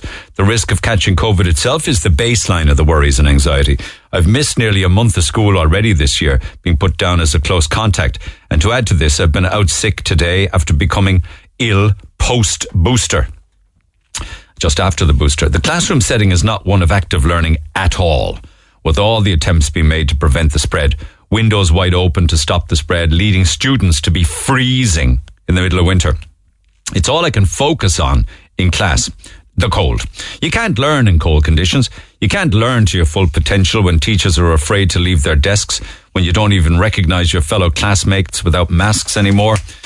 That's interesting. I only recognize you with the mask. Thank you for that perspective. Anyway, this just adds to the negative impact COVID had on my experiences of learning, without even mentioning lockdown. We can all guess the effects that lockdown has had on everyone's learning, but take your estimate and multiply it by 10. We missed half of transition year, which everyone thinks, sure, that's a DOS year, But it was our break from one exam year to the next. It was a chance to get to know our classmates that was robbed from us before beginning the Leaving Cert preparation. Then cut to missing 4 months of fifth year, where 70% of the Leaving Cert course is covered. 70% of it done in fifth year. We're at a severe disadvantage. The same disadvantage that the past two exam years have also been in. Yet, when we ask for the same opportunities they were given, we're called chancers. It's not the easy way out. It's just being fair. What happens if we get COVID before the Leaving Cert? What happens if we're close contacts? Interesting question. The past 2 years have been full of stress and anxiety for me and my friends. With point inflation, as in points for college, who knows if we'll even get our places. My dream would be to have a mix like last year. Take into account my past class tests and exams, my quality of homework, and the potential I have to succeed in my exams. Let me tell you, this is not a cop-out, nor is it the easy way out. It's simple. It's simply just a way for us, a year that has had their final secondary school years ruined. It's just a way for us to succeed in our futures, to have a chance to do what we want to do in college. All we want is to be listened to. Thank you so much if you get to read this out. Kind regards, Moya. And Moya is a sixth-year student in Edmund Rice College in Carrigaline. And there are others like that, which I'll come back to between now and quitting time. Just very quickly, can I just break to say we have two €150 vouchers to give away for Satori Clinic. They just opened at a new premises on Langford Row. On the south side of the city, just at the end of Summerhill South. So they do things like acupuncture and cupping and acupressure. So new you for the new year. Kickstart the new year with a €150 voucher for Satori Clinic. And the competition is based on newness, if you like. So the song titles all have new in them. You need to identify the artists and titles. Not now, but round about 10 minutes to midday. Two winners, €150 voucher each. Start spreading the news. So I fall in love just a little or a little bit every day.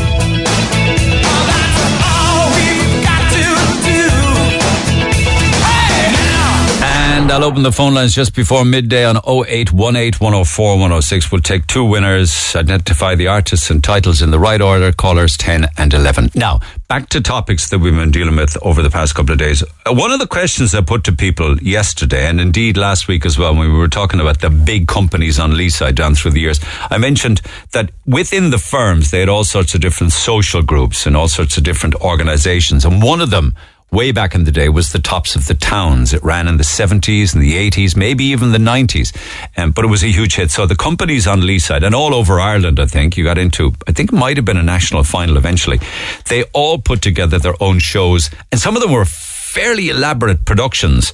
And when they whittled down the finalists, I think they ended up for the Tops of the Town's finals for Cork. And it could be big companies going up against each other. And there may well have been the final, if I remember correctly, in the Opera House. So all that's gone now. But it was a great way of building camaraderie and friendship in the workplace. Pat, good morning.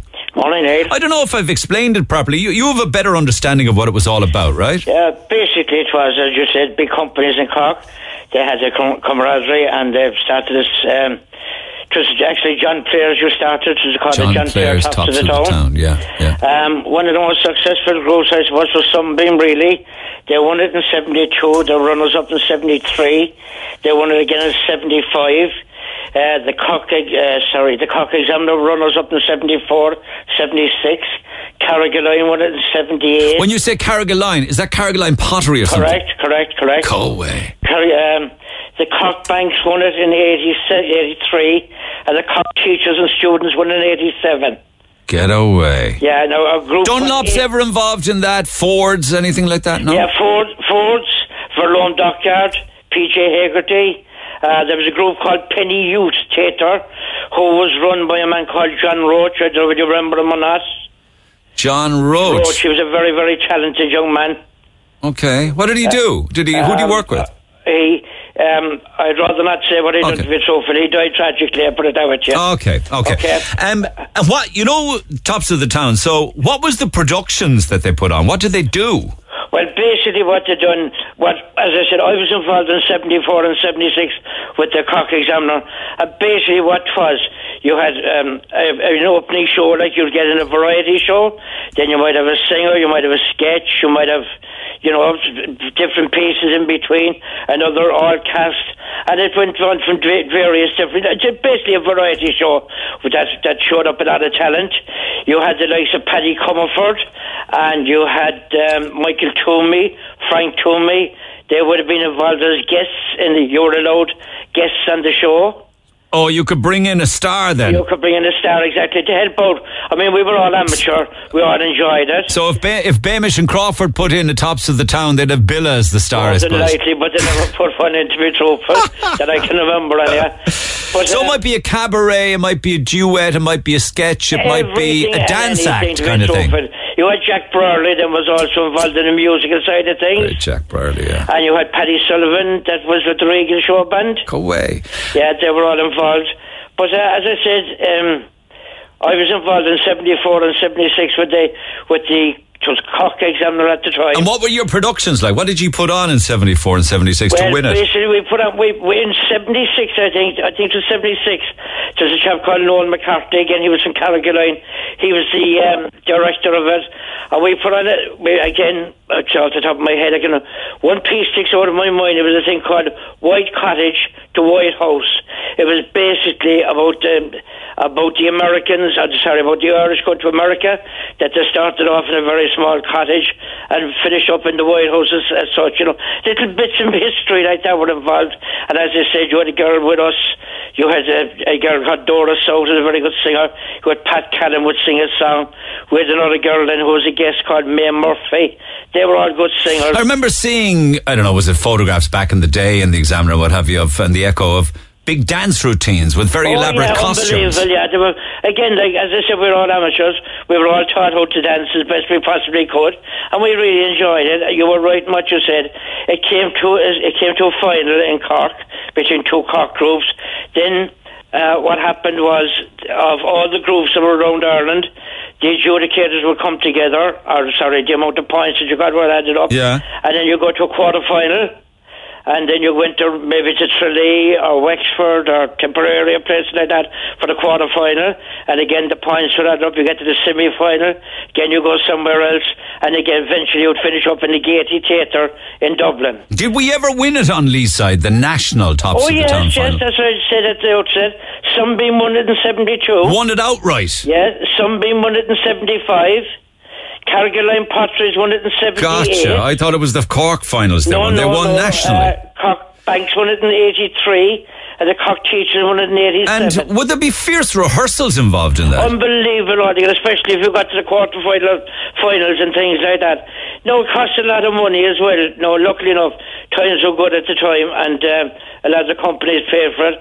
I know a very funny story was, we were in the quarterfinals in Tralee a couple of years ago, and we were told that if the alarm, it was an auxiliary fire service, that if the alarm went off when we were on stage, to run off stage and just to leg it. Now, the alarm didn't go off, but we were staying in a hotel down there, and the fire alarm did go off in the hotel. But you can imagine the bodies all over the place coming out. But thank God it was nobody hurt. It was a good bit of fun. For all those rehearsals and preparation, would you be given time off work? Well, no, you're talking about time off. I must tell you this story. Basically, the rehearsals, the night walkers wouldn't start till maybe 9 o'clock. And somebody else did later, workers would start at 11, so you'd be able to do your rehearsals that time. Correct. All right, and the girls obviously would finish at 5:30. But I must tell you the story. Three lads, Eddie Carey, Tony Stokes and Pat Callan, were involved in 76. And I always remember Pat Callan drove a yellow Capri car. Wow. We were first on in Dublin at 8 o'clock, and the minute the show was over, they drove back to go back to work on night work in the Cork Examiner. To get the Examiner out overnight. The Examiner on the street, that's a fact. Amazing. And was there huge celebrations then with the Cork win back in Leeside? Stop. You can imagine how the other fellas and girls got together. And no, as I said, we didn't win it. We were very disappointed, obviously. Yeah. We were beaten in 74 and 76. But you know, you... you with the other groups you'd have great camaraderie, and you'd be hoping that it would be on. Now, it was televised live every year. And why did it die out? It seems as if it would fly now. Yeah, well, I think it wouldn't. I agree with you, but I think what happened was when the sponsorship went from the cigarettes, it was known as the John Player Tops of the Town. Sponsorship died out. No, I might be wrong in this, but I think Ford's might have taken it over for 1 or 2 years. I'm not sure. I know what you're saying. And did it last up to the 97? I think it finished. Really? 97, yeah. But we had great fun. There was a lad wrote for the Sunday World, a lad, he died in a plane crash after, Kevin Martin, he went on the Beaujolais race in a plane to France. Kevin Martin absolutely detested it. He used cut the back of it every year. Why? They were amateurs doing their best. I know, but Kevin Martin certainly didn't like it. But everybody else, you know, we had great times, to be truthful. Oh, my God. The reason I'm looking for, as I said, you're a great man to get things on. I was wondering, is there anybody has a copy, it wouldn't be a CD, it would be a video, obviously, of the 74 and 76 finals in Dublin. Might even be a reel. Yeah, exactly. You know, I tried the archives, but I'm getting the archives in RT, but I'm getting no satisfaction. Please ring back again. Well, listen, I get asked for very varied requests. That's one of the more weirder ones, but you never know. You're looking for the 74 and 76 televised finals of the Tops of the Towns on VHS or whatever the case may be. Let's see. You never know who might be listening. What did you do in the Examiner then, Pat? I was in the dispatch department. Oh, you were the man that got it out into the vans and onto the streets. I was the man that got it out into the street, I did, yeah. And were you there all your life? I was there for 36 years. Go away. Did you retire out of there then as well? I retired at 52. Did you? I did, yeah. And you put the feet up then, or did you do something else? Indeed, no. I worked in the shopping centre here in Ballincollig, and I worked in pharmacy in Ballincollig, but in return in 69 now. So I retired there about 7 or 8 years ago. I had 2 grandchildren, so I said, look, just time to look after them now. Dead right, boy. You got the timing spot on, and I'm sure your timing on the stage was just as good. Oh, listen, we had a great fun article, that's a bit true. All right. Okay. Listen, let me see if we have any success in that. Okay. The Tops of the Town National Finals, 74 and 76. Now, just before you go, just one more thing. I usually do the lotto for Saturday and Wednesday. Yeah. And this weekend, I went to do it, and they told me I can't do future draws. I know nothing about the lotto. I don't play it, so I have no... I know, the reason I'm asking, because this famous chat about this 19 million, we were always able to do future draws. Now, unfortunately, we can't. I was just wondering, did anybody else ring in or say anything? What does that mean? You can't buy ahead for a few draws ahead? No, I usually do my Saturday and Wednesday and a Friday. Why in the hell can't they just let you do that? I mean, the technology's there to do it. They won't let you do it. I went to 3 different shops and the machines won't take it. I was just wondering that anybody else... Let's see if anybody's come across that. We can always put in a question to the National Lottery. Yeah. Anyway, listen, great chatting with you, Pat. Thanks for the nostalgia. Thanks very much. Take care, my man. We'll have a look at it and see. 74 and 76 finals of the Tops of the Town. It's a real major long shot, but you never know. Text 0868 104 106. I'm Rory. And I'm Valerie, and you can join us for the very best in local, national and international sport every weekend on the Big Red Bench. That's the Big Red Bench, every Saturday and Sunday from 6 on Cork's Red FM. New year, new number for Neil. 0818 104 106.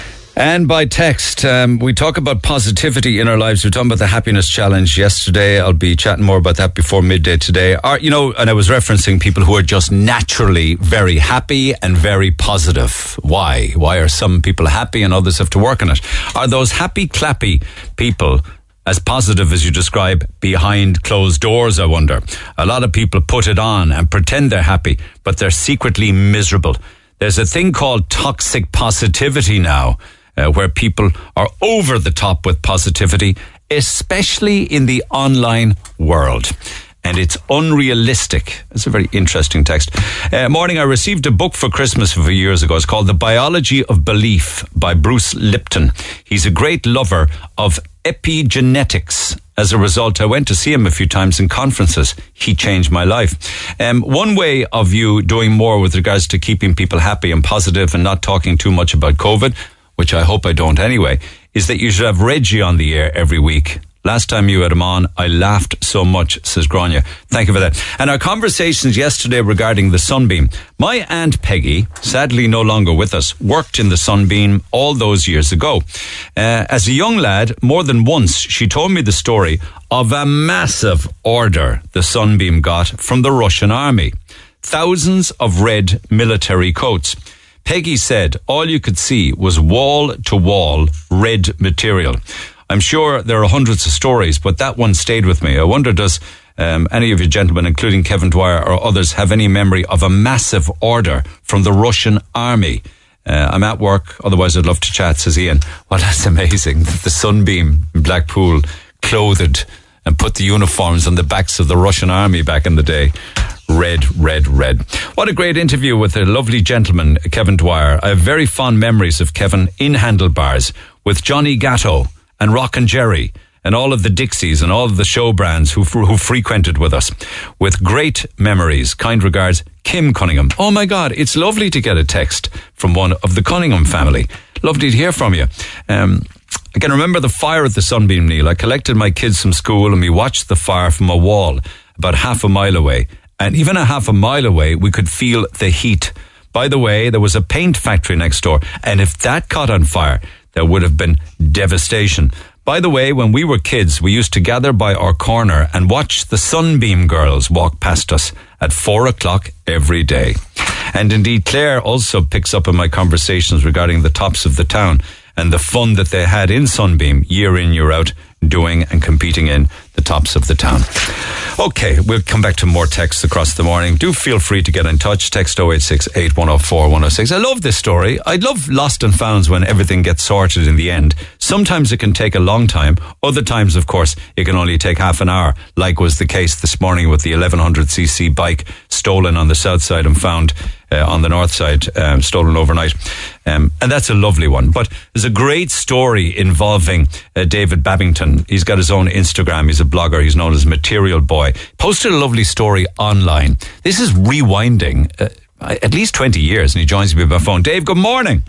Good morning, Neil. How are you? I'm fantastic. And Sarah Horgan's writing about you in the paper this morning. But what's the backstory? Were you living in town at the time, or what was going on? Yeah, so basically what happened, this story goes back for me 2 decades, 20 years ago. So one evening I was meeting a friend outside Brown Thomas, and at the corner of my eye I noticed a shiny gold bracelet on the ground. I picked it up, and on the front of the bracelet is engraved Phil, and on the inside is engraved William, the 21st of the 3rd, 1982. Which would make the bracelet now 40 years old. So it was 20 years old when you found it. So it had been on her wrist for over 20 years. Exactly, exactly. So around the time when I found it, I realised with that date that would have major sentimentality to somebody and a story behind it. So I knew that I had to do something about it. And at the time, I remember putting an ad in the Echo. I think it was the Pink Pages at the time. That's right, and, you're spot on, yeah. Yeah, yeah, many years ago. And I put an ad in that, saying that I found it, put the names. I held back the date just to make sure. But nobody ever came forward. No one ever, there was no connection ever made with it. So I decided to keep it. I didn't want to dispose of it or give it to somebody else or have it re-engraved because it belonged to somebody. That date was significant, you know. And so you put it away in a drawer, and you were 20 years opening and closing the drawer, I suppose. Absolutely. And in that time, I've moved 4 houses. So, you know, I'm in my forever home now in Doneraile, but just, I'd always kept it. I always kept it. So a week ago, just over a week ago, I was going through a drawer again, and there was the gold shiny bracelet, and I thought, oh my God, why have I never put it on social media? I've been following on Instagram. I posted on Instagram and Facebook, posted the photographs, a bit of a story, and I didn't hear anything for about 48 hours. At the time, I really probably didn't think I really would. I wasn't too optimistic with such a space of time in between. And all of a sudden on Facebook, I received a message from a girl named Neof that said she believes that the bracelet is belonged to her grandmother Phil and her late grandfather William. So we started chatting. In the midst of chatting, we discovered that around the time when I found the bracelet, not long after, I would have been doing Neve's mother as a client, Bernie. I worked from home and she became a client of mine. Are you a hairdresser, but Dave, is it?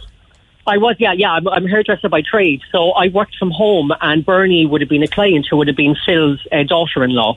So she would have been coming to my house. God almighty. It's crazy. And upstairs in the drawer was a family member's bracelet. And she would have been upstairs. The room in my house to do the hair was upstairs, and it would have been in the drawer. Ah, that's freaky, isn't it? It's crazy. And I even did the daughter, or the granddaughter, Niamh. I would have cut her hair when she was a child as well. So it's crazy that we were able to make the connection. So before I knew it, myself and Bernie touched base. We made a phone call. We were able to... the story was that Phil would have had a family dinner in Scoosie's and misplaced it after that. And I was, like I said, very close to Scoosie's by Brown Thomas, so I would have picked it up after the dinner, or maybe before the dinner. I'm not sure. At some stage, you guys must have reunited the bracelet, did you? Well, no, it's not happening. What's happening, it's going to be tomorrow. Phil has decided to remain anonymous. When this story went out, the social media response has been huge. People, the Echo wanted photographs with her and all of the above, but she wants to remain anonymous. She's a lady in her 80s. William has passed away, God love him. He passed away, She passed away. And was there a reason why she... Was it a gift she got from William? Yeah, there was a reason behind the date. The date on the bracelet, they marked the occasion when she found out she was pregnant on her youngest daughter, who would turn 40 this year. So oh my God. It's just incredible. So for me... How the years go by. Yeah, it's just incredible. For me to return a piece of her history that her husband gave to her, a piece of her past, he's not with her anymore, but for me to return something with that sentiment attached to it, with the memories, is just magic. We respect Phil's privacy, clearly, but she must be over the moon, is she? She's so over the moon. And Bernie, I've been chatting with Bernie. She's so excited. We're going to meet myself, her and Bernie tomorrow. Me privately, and I get to return the bracelet to her. And I'm so excited to put a face to Phil. I haven't spoken to her myself, and just to kind of return. The way I see it is, I've been minding this bracelet. You have, and family members in the house for in and out over the years, and never knowing. I think that's bizarre. And you know something? That's not just a bracelet that people buy.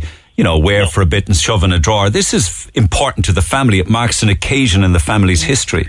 Hugely, and for the daughter that turned 40 this year, for it to maybe pass to her, she may have kids of her own, I'm not sure, but for it to be passed to them, this bracelet will come story in their family forever. It's a lovely story. It will be passed down to generations, and I'm so honoured, I'm so proud, I'm so happy to play a part in that. And well done. I said, it's just, I've looked after her for 2 decades, it needs to go back to its owner, I'm meeting her tomorrow, and I'm beaming. I think with a horrible time we're going through at the moment with COVID. It's non-stop.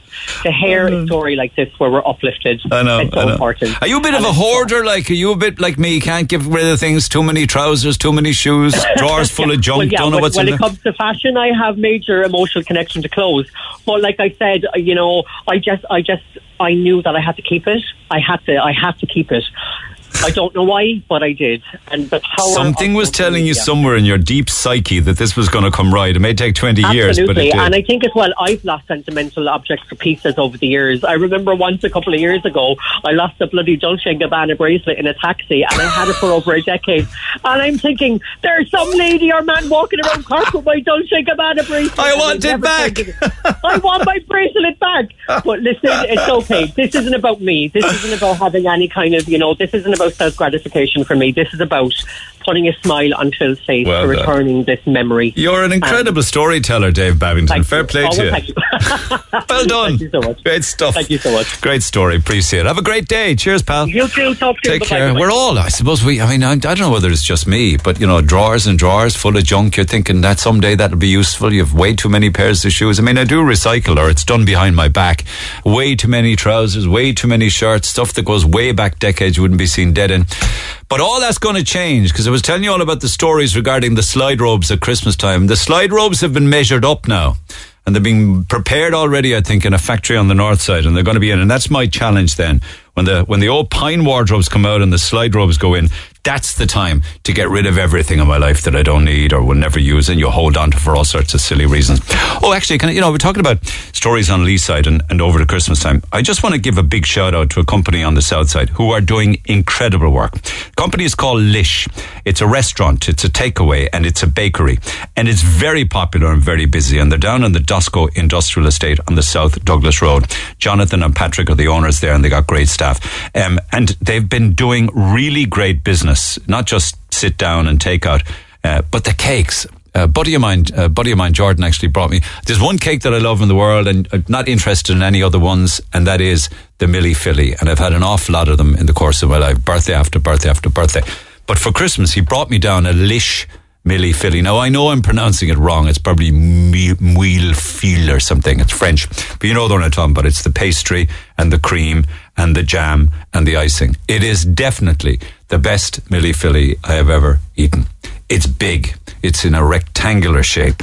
But my God, it is freshly baked and it just is gorgeous.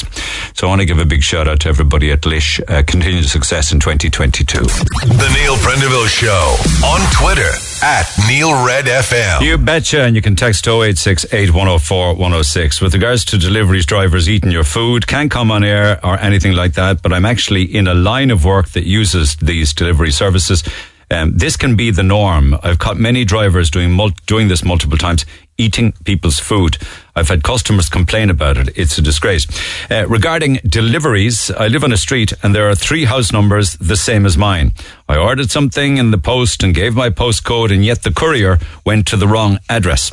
Taxis, takeaways, always arriving at the wrong address. It is a total head wreck, says Anthony.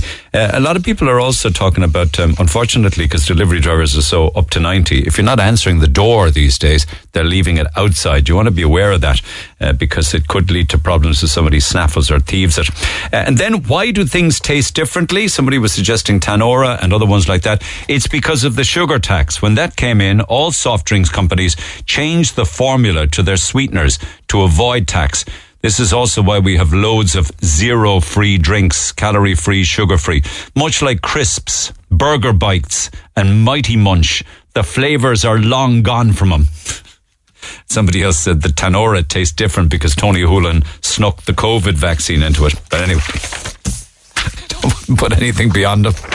Lines open. You can pick up the phone and get in touch with us. Our new phone number, 0818 104 106. I got to ask you, what do you think would happen if you had a girl from Toker going on a first date with a boy from Whitegate? Well, that's exactly what happened on first dates. Is this your first date or...? First date ever? Yeah. No, I've been on like 3 or 4. It's my first ever date. Sitting down with a one-to-one with a woman and having the crack. It will be my first time. It'd be worse if you were just doing on the conversation and you were sitting there. I'd be like, I'd slap that spoon off her. I'd go from you, yeah. I'd go away from you, girl, yeah. I know, yeah. Where are you from? I'm from Cork. I'm well known around Latin Village, definitely. Are you more of a starter or a dessert person? I love a main and a dessert. I mean, okay, so we do that. Would you like that as well? But if you want to start with, but if you want to start with a main, I'll have that as well. Grant, no bother. I don't know, you see, when they're Cork, you don't have to tick. You don't have to tick like that, like, you know. She can't understand you. Do you know what the thing is? I'm such an awkward turtle. Like, I'm like a thumb. I can't flirt. I'm like a thumb when I try to flirt. A what? A thumb. Do you know, like a thumb? Oh, like a thumb. Emma, good morning. Good morning, Neil. How are you?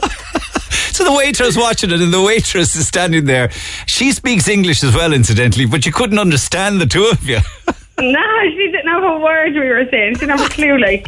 And they were saying on social media that your part of first dates needed subtitles.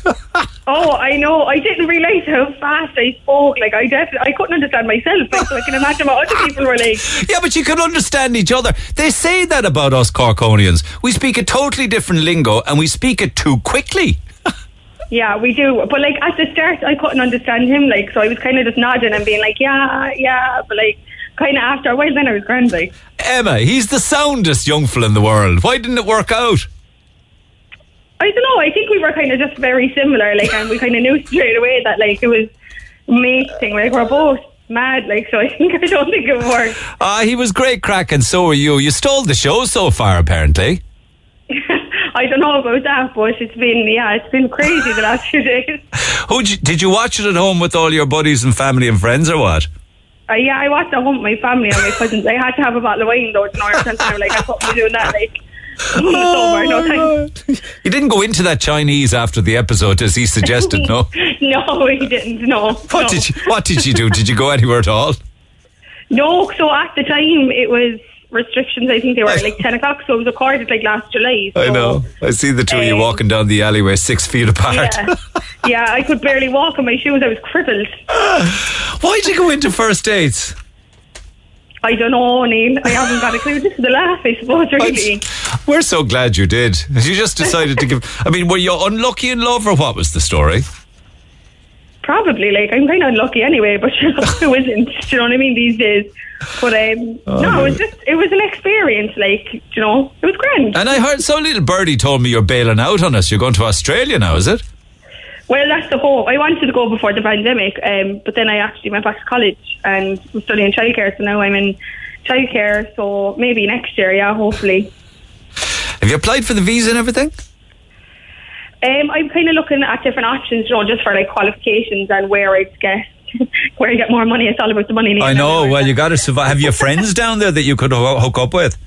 Nah, I've no one, but I moved away before and I moved by myself, so... I think your personality and your character, that wouldn't bother you in any way, shape or form. Nah, like, I'd go anywhere by myself, I don't care. Let me have another clip for anybody who hasn't seen it yet. I think this is more engagement with obviously, with the good man himself, but also I think the waitress as well, hang on. What made you apply for first dates? Your friends are here, or do you do it? I don't know. After our feast, the cans, alright, so it's warm, right? And What's it? Right, you played after drink. Oh, you played after drink.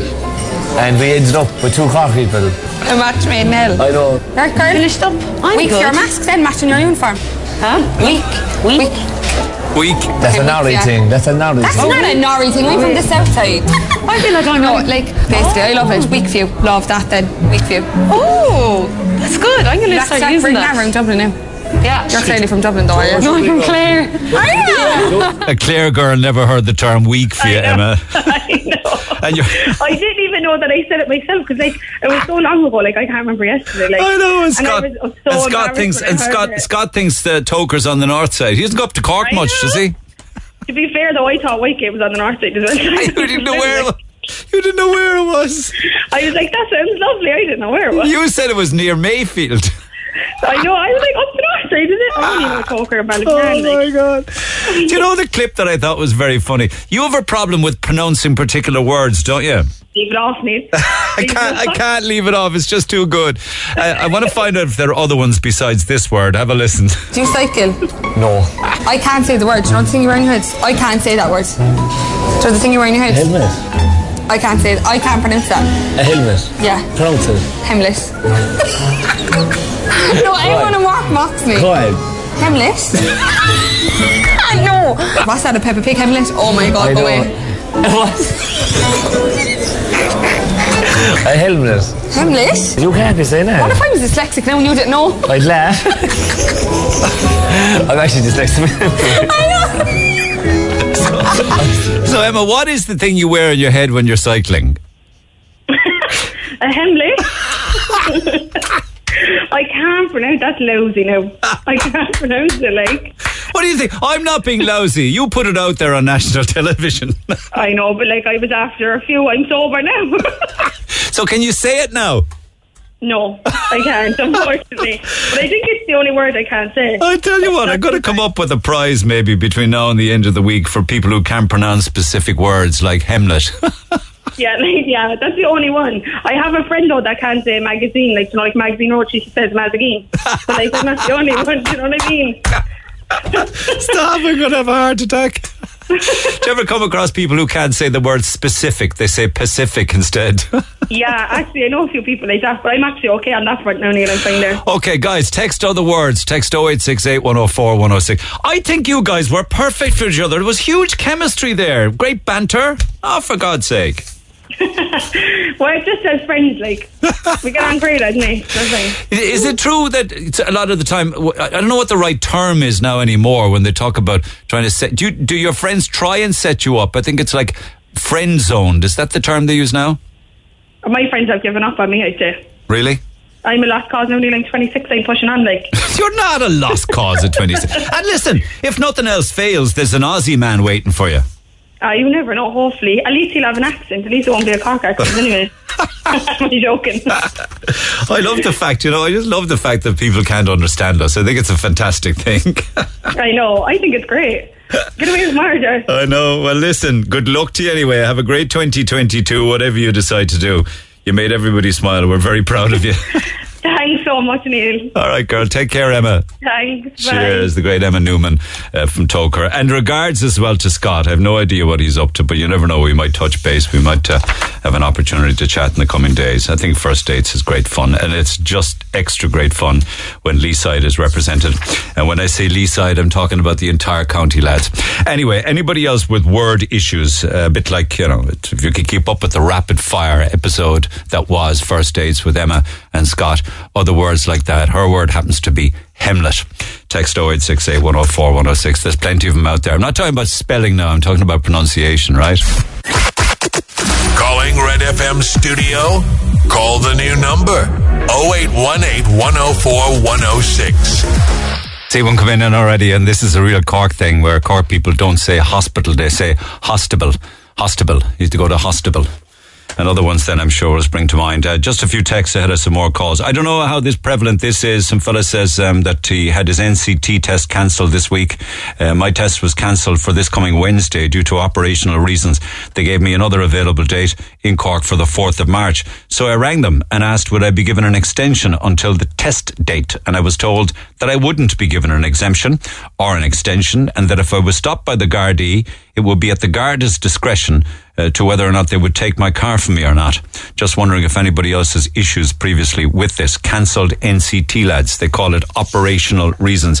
I think one of the things you could do with that is just print off the cancellation from the NCT. You know, when the print off that you can get with where they said to you, it's been pushed back to the 4th of March. And if you're stopped by the Gardaí at a checkpoint, show them that. I'm sure a bit of common sense and the guards will let you carry on. And then there's lots then with regards to the carry on down in Australia. So appreciate all of those. But with regards to leaving certs and the leaving certificate, Anne says they should get the option of sitting the exam or taking predictive grades, same as last year's students. June says, give them an option. I have a daughter sitting exams and she is constantly sick with anxiety. Chilly says, let them sit the exams. Predictive grades are not good. It's like giving participation trophies. Do the real thing.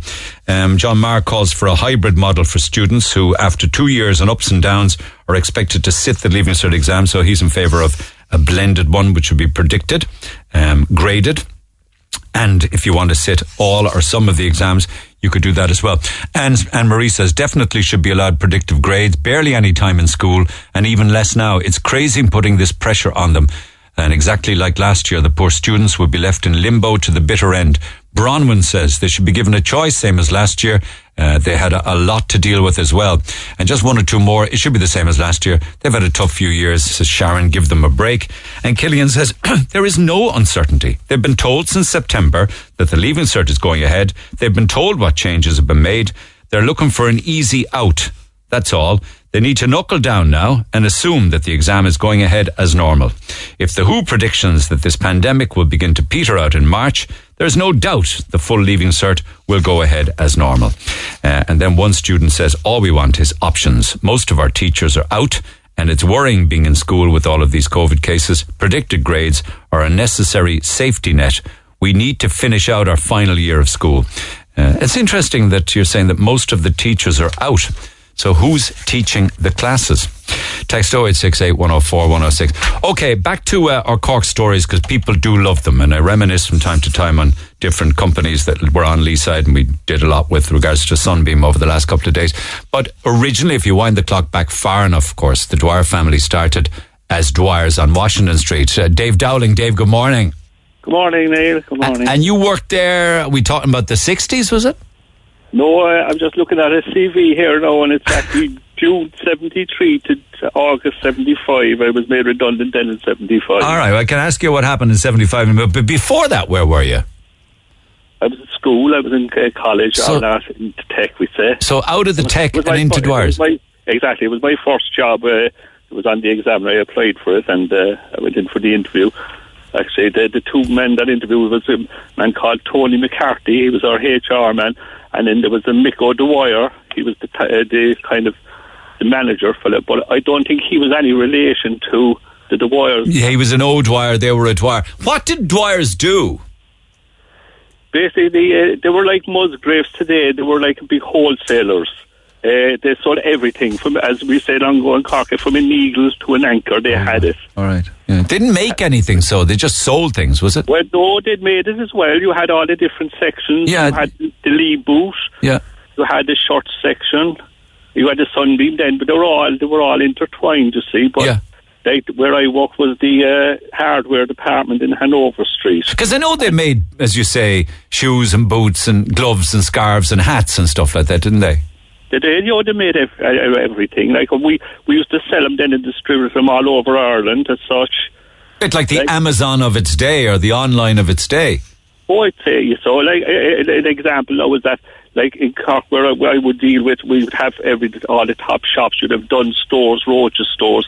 I remember now the buyer from Dunn Stores, she was a young girl, like, and they'd all come in every so often. The man who was in charge of me was a guy called Michael Harrington, a thorough gentleman from Castledownbere. He was our buyer, and then they'd deal with him, and they'd buy everything in the sense that where Dunn Stores was concerned now. She'd ask what new lines are in, and like there was bowls now from Taiwan. They were kind of little timber bowls we call. Yeah. But they just came in then, and she bought the stock, so nobody else then would have them. So gotcha. Yeah, exclusively to Dunn's. Yeah. So when the likes of that young woman came in, they were treated like God, like they were treated with kid gloves. Were they what? God, I'd say God wouldn't be treated as much as them. Yeah, and what like. When we're talking about Dwyers in its heyday, because I've seen some of the old video footage going way back before your time, and it just looks like hundreds and hundreds, including young boys and girls working in there. Oh yeah, I'd say very much so. Like I have a list of the guys here now that worked with me in the hardware section. You know, and it was amazing times. Yeah. For me, now it was fantastic to work there. I'll be honest with you, it was a great place to work. And as you said, they really treated us well. You know? And they didn't deal with the public; it was wholesaler trade. But there was a fella came in off the street once. Was he from Kilcully or something? There was indeed. You get the odd fella would come in try to buy some. But I remember one day I was in there and I used to I was the new boy, so I used to get all the work to do as such. We had the old experienced fellas. When a customer would come in, they'd run away down through the fixtures and hide at the customers. And I would be asking to take away. That's like, not what you're supposed to do. Like it was a bit of crack. It had a bit of crack, but like the customer would come up to a guy now that's working there, and he'd say, "Are you working there?" And he'd say, "No, I'm a customer." You know. They weren't on commission then. no, the travellers were on the commission. But as I said that day, now Michael Harrington came up to me and he had this gentleman with him, and he said to me, "Will I look after him and show him what's selling and what's not selling, and take him around basically?" And I took him around and showed him all the different things. I said, "Look, that's and wear and everything." But I tell you, he spent a large amount of money. I won't say what he spent, but it said in the text a couple of £1,000s. He spent, I think, 2,000. I reckon 2,000. In 1973 or 4. 1973, yeah. I mean, that's what were the wages a week then? What are our wages offhand? No, I couldn't. £3 or £4, I'd say, was it? Maybe. Yeah, but that's the point. I mean, what am I talking about? Like. Would you be on 70 £70 a week? I suppose so, yeah. Around that would probably be it. I don't have it. I used to keep old pay slips. I'm something like yourself, a bit of a hoarder, and I used to have all these things. But I have pay slips going back to 1981. It's stupid, isn't it? It's not really. It's not nostalgic. It's not. The print is fading and everything. You can hardly read them. 1981. But your man spent $2,000 in the day. I think it was $2,000 was the figure, but the story was that the following day, every Friday, the staff were allowed what we call go around the house. That's the main building across from the City Hall. But go around any part of there. You had the hardware, you had the toy section, and we were allowed then go around and buy stuff for wholesale price, like staff price, we say, basically. Yeah. But I was over in the house, and I said, the chap inside in the cash office called me, and he said, that gentleman you were with there yesterday, he left that there for you. It was a brown envelope. Now, it had nothing to do with any political party at the time. But when I opened it, there was a £20 note inside in that. Now, going back, I'd say that's like €100 today. Ah, man, it's a lot more than that. Maybe more. It's about three. It's about four, maybe 300-400. Yeah, you know. So it just, but because somebody said that was 3 weeks' wages for some people. I suppose it would be. Mother of God! But like another. Oh, did you get to keep that tip for yourself? Oh, I did. Yeah, of course. Yeah, it was from when I looked after him. I mean, I was a couple of hours with him, and I was basically telling him that these things won't sell, but these things will. There are, like, basically everything that was good for us that we were selling, I was showing him those things. Oh, my God almighty. Oh. He was minted. And, like, I know I'm overly prying on this guy's story, but was he, did I read somewhere that he was a horse dealer from Kilcully, was it? Well, all I know is that he was a horse dealer and his name was Kiley. That's all I know. What an incredibly generous thing to do. Without a doubt. I mean, I was shocked. You know, I mean, you might get a couple of bob off or something. But in saying that, Neil, I kind of started work very young. I was a milkman, milk boy, I suppose, kind of from 10 years of age. And I remember one of my customers was Tom Barry inside the Colonel Tom Barry inside the Grand Parade. Oh, for God's sake! Right, yeah. I used to have to go up the stairs 10 years of age and give 3 knocks on the door and say the milkman. That was the password? I don't know. I was just, that's the instructions I got, was give 3 knocks and said the milkman. Now, friends of mine often said that if I gave 2 knocks, I could have probably been shot. And so Colonel Tom Barry lived at the top of what would now be the corner, was Woodford Bourne's, right? Yeah, then it became Mandy's, and now it's McDonald's on Dawn Square. So, and he, because I was up there, he was dead at the, you know, long dead at that stage. Okay. But it's a windy, beautiful stairway right up to his flat. That's true. I used to carry glass bottles at that time up there. And it was his wife, basically, I used to deal with. She was involved in this. Was it the St. John's Ambulance? And of course, you had no idea who he was or anything then, I suppose. I had no idea whatsoever. Not a clue. He was just a kid. He was just a customer to me. That's amazing. And you, I suppose, being in the city in the 70s, the lads were telling me that you would have had fond memories of the likes of Andy Gaw, for instance, or Holy Joe. Before I go on there, you talk about the £20 note. That's the reason why I'm coming around to that. Across the road, up over Murray's, the clothes shop near the Capitol, there was a lady lived up over Murray's, and she was another customer.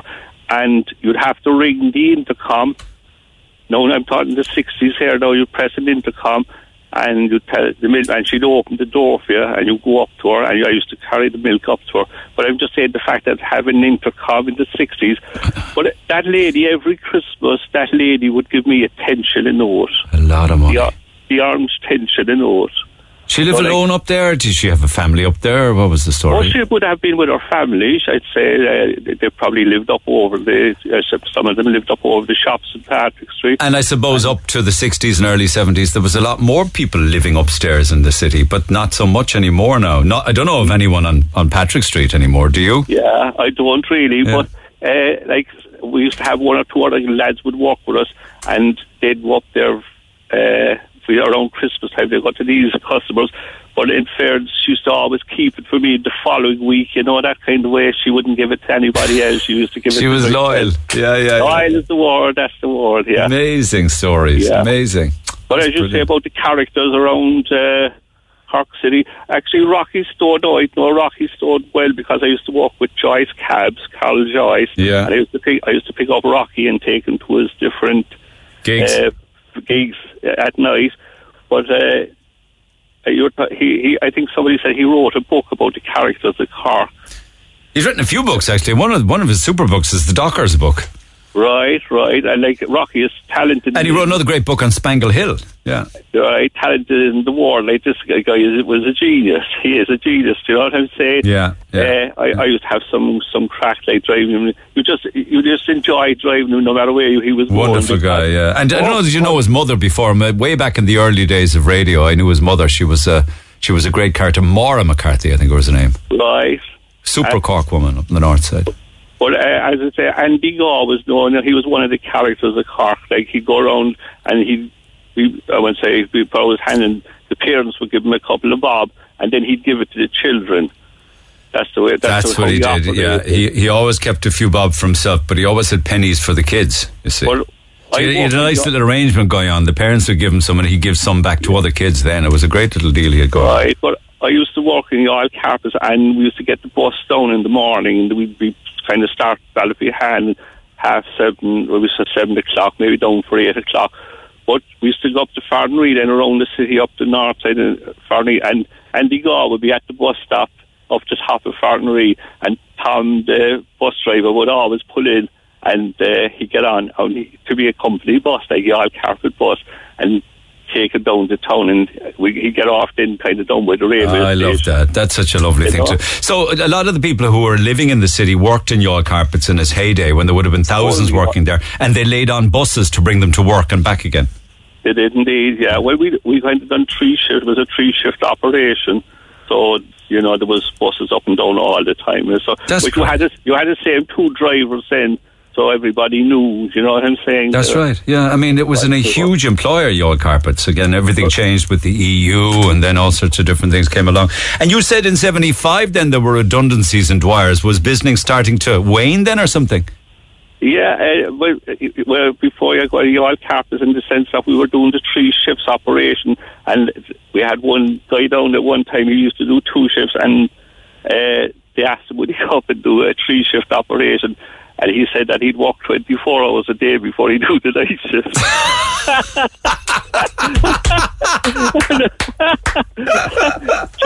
Talk about classics. That is a classic. As you said, there's only in Cork you hear it. But he also had another one that his wife was in bed for a week with the doctor.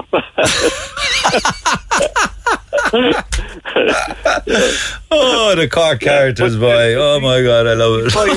75 we were made redundant, but it was like, I suppose, upstairs, downstairs, in the sense that I was a clerk and they a clerker, and you had the packing hall staff, you know, the different sections, we'd say. Yeah. And I remember we were offered £75 redundancy is what I got. And I invested that then in shares. Like, did you? Did I what? I'm a millionaire today, Niall. I like yourself. You bought the right shares then. I did. So it was amazing. So like Dwyers were a bit like the Musgraves of today, if you like. Oh yes. And they used to supply all Ireland with stuff. Like if I go anywhere now in Ireland, I go to hardware shops, and I'd mentioned the Traveller's name, and they all know him. You know what I'm saying? Amazing. Like there was the Traveller's. Oh, just for example, the guys who used to take in the orders. You had Cecil Coleman in Cork. He was the guy who used to look after the grocery store, basically every shop in Cork City. They were making the big money. What? We had a guy called Brendan Hurley. Poor Brendan passed away there in the last couple of months. He's from up around Montanassi. But Brendan was really good, you know, at his job, and he was one of the younger men, like. Yeah. A fella called Mick Noonan. Then we had Tony Walsh. Tony Walsh was from Montanassi, and Tony, like, he was again.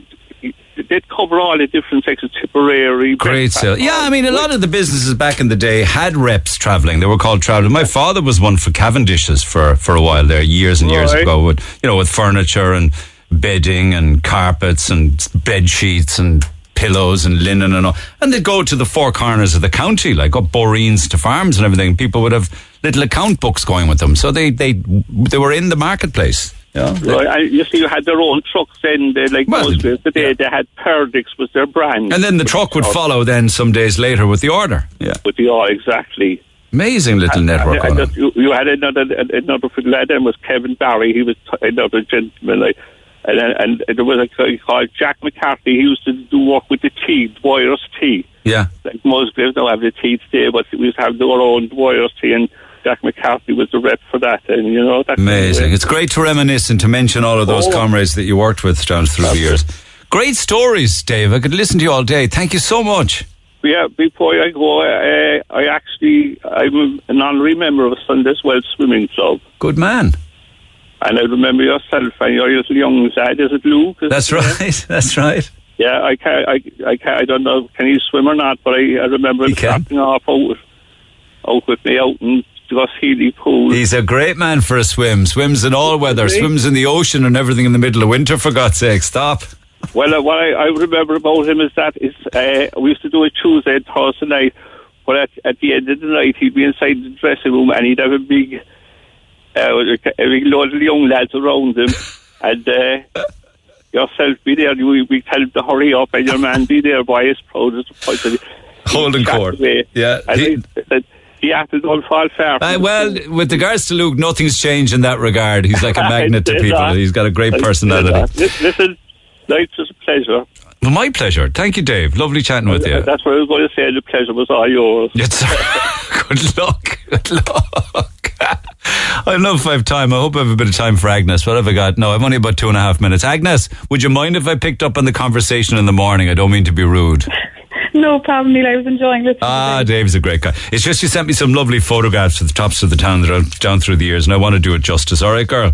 No problem. Chat in the morning. Take care for now. Talk tomorrow. Bye. This is the Neil Prendeville Show. Tweet the show at Neil Red FM. 104 to 106 Red FM. All right, we'll pick it all up in the morning, particularly the things that I didn't get to. We have two €150 vouchers now for Satori Clinic, and they are based at Langford Row in the city. They have all sorts of different treatments there to make life better for you, including acupuncture, cupping, acupressure, things like that. Acupuncture is very good. Ancient Chinese medicine based on diagnosis through the body and using little pins and needles and what have you. So we got vouchers for that and lots more besides. They do a lot more than that. So €150 voucher for two callers. Callers 10 and 11. Artists and titles, please, in the correct order. Have a listen. Start spreading the news. So I fall in love just a little or a little bit every day.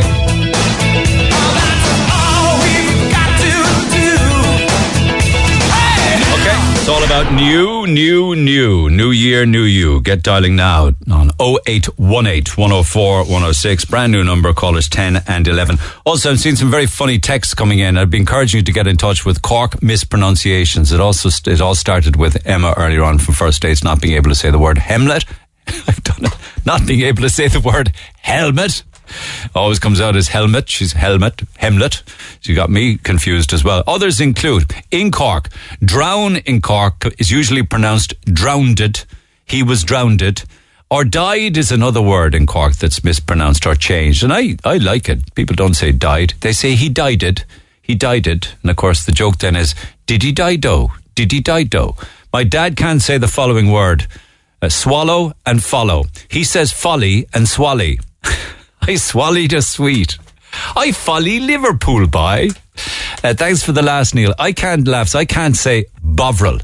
I can even remember walking into primary school, talking to myself, trying to say it, and it still wrecks my head. You don't tell me how it comes out, the word Bovril. Probably something along the lines of Barville.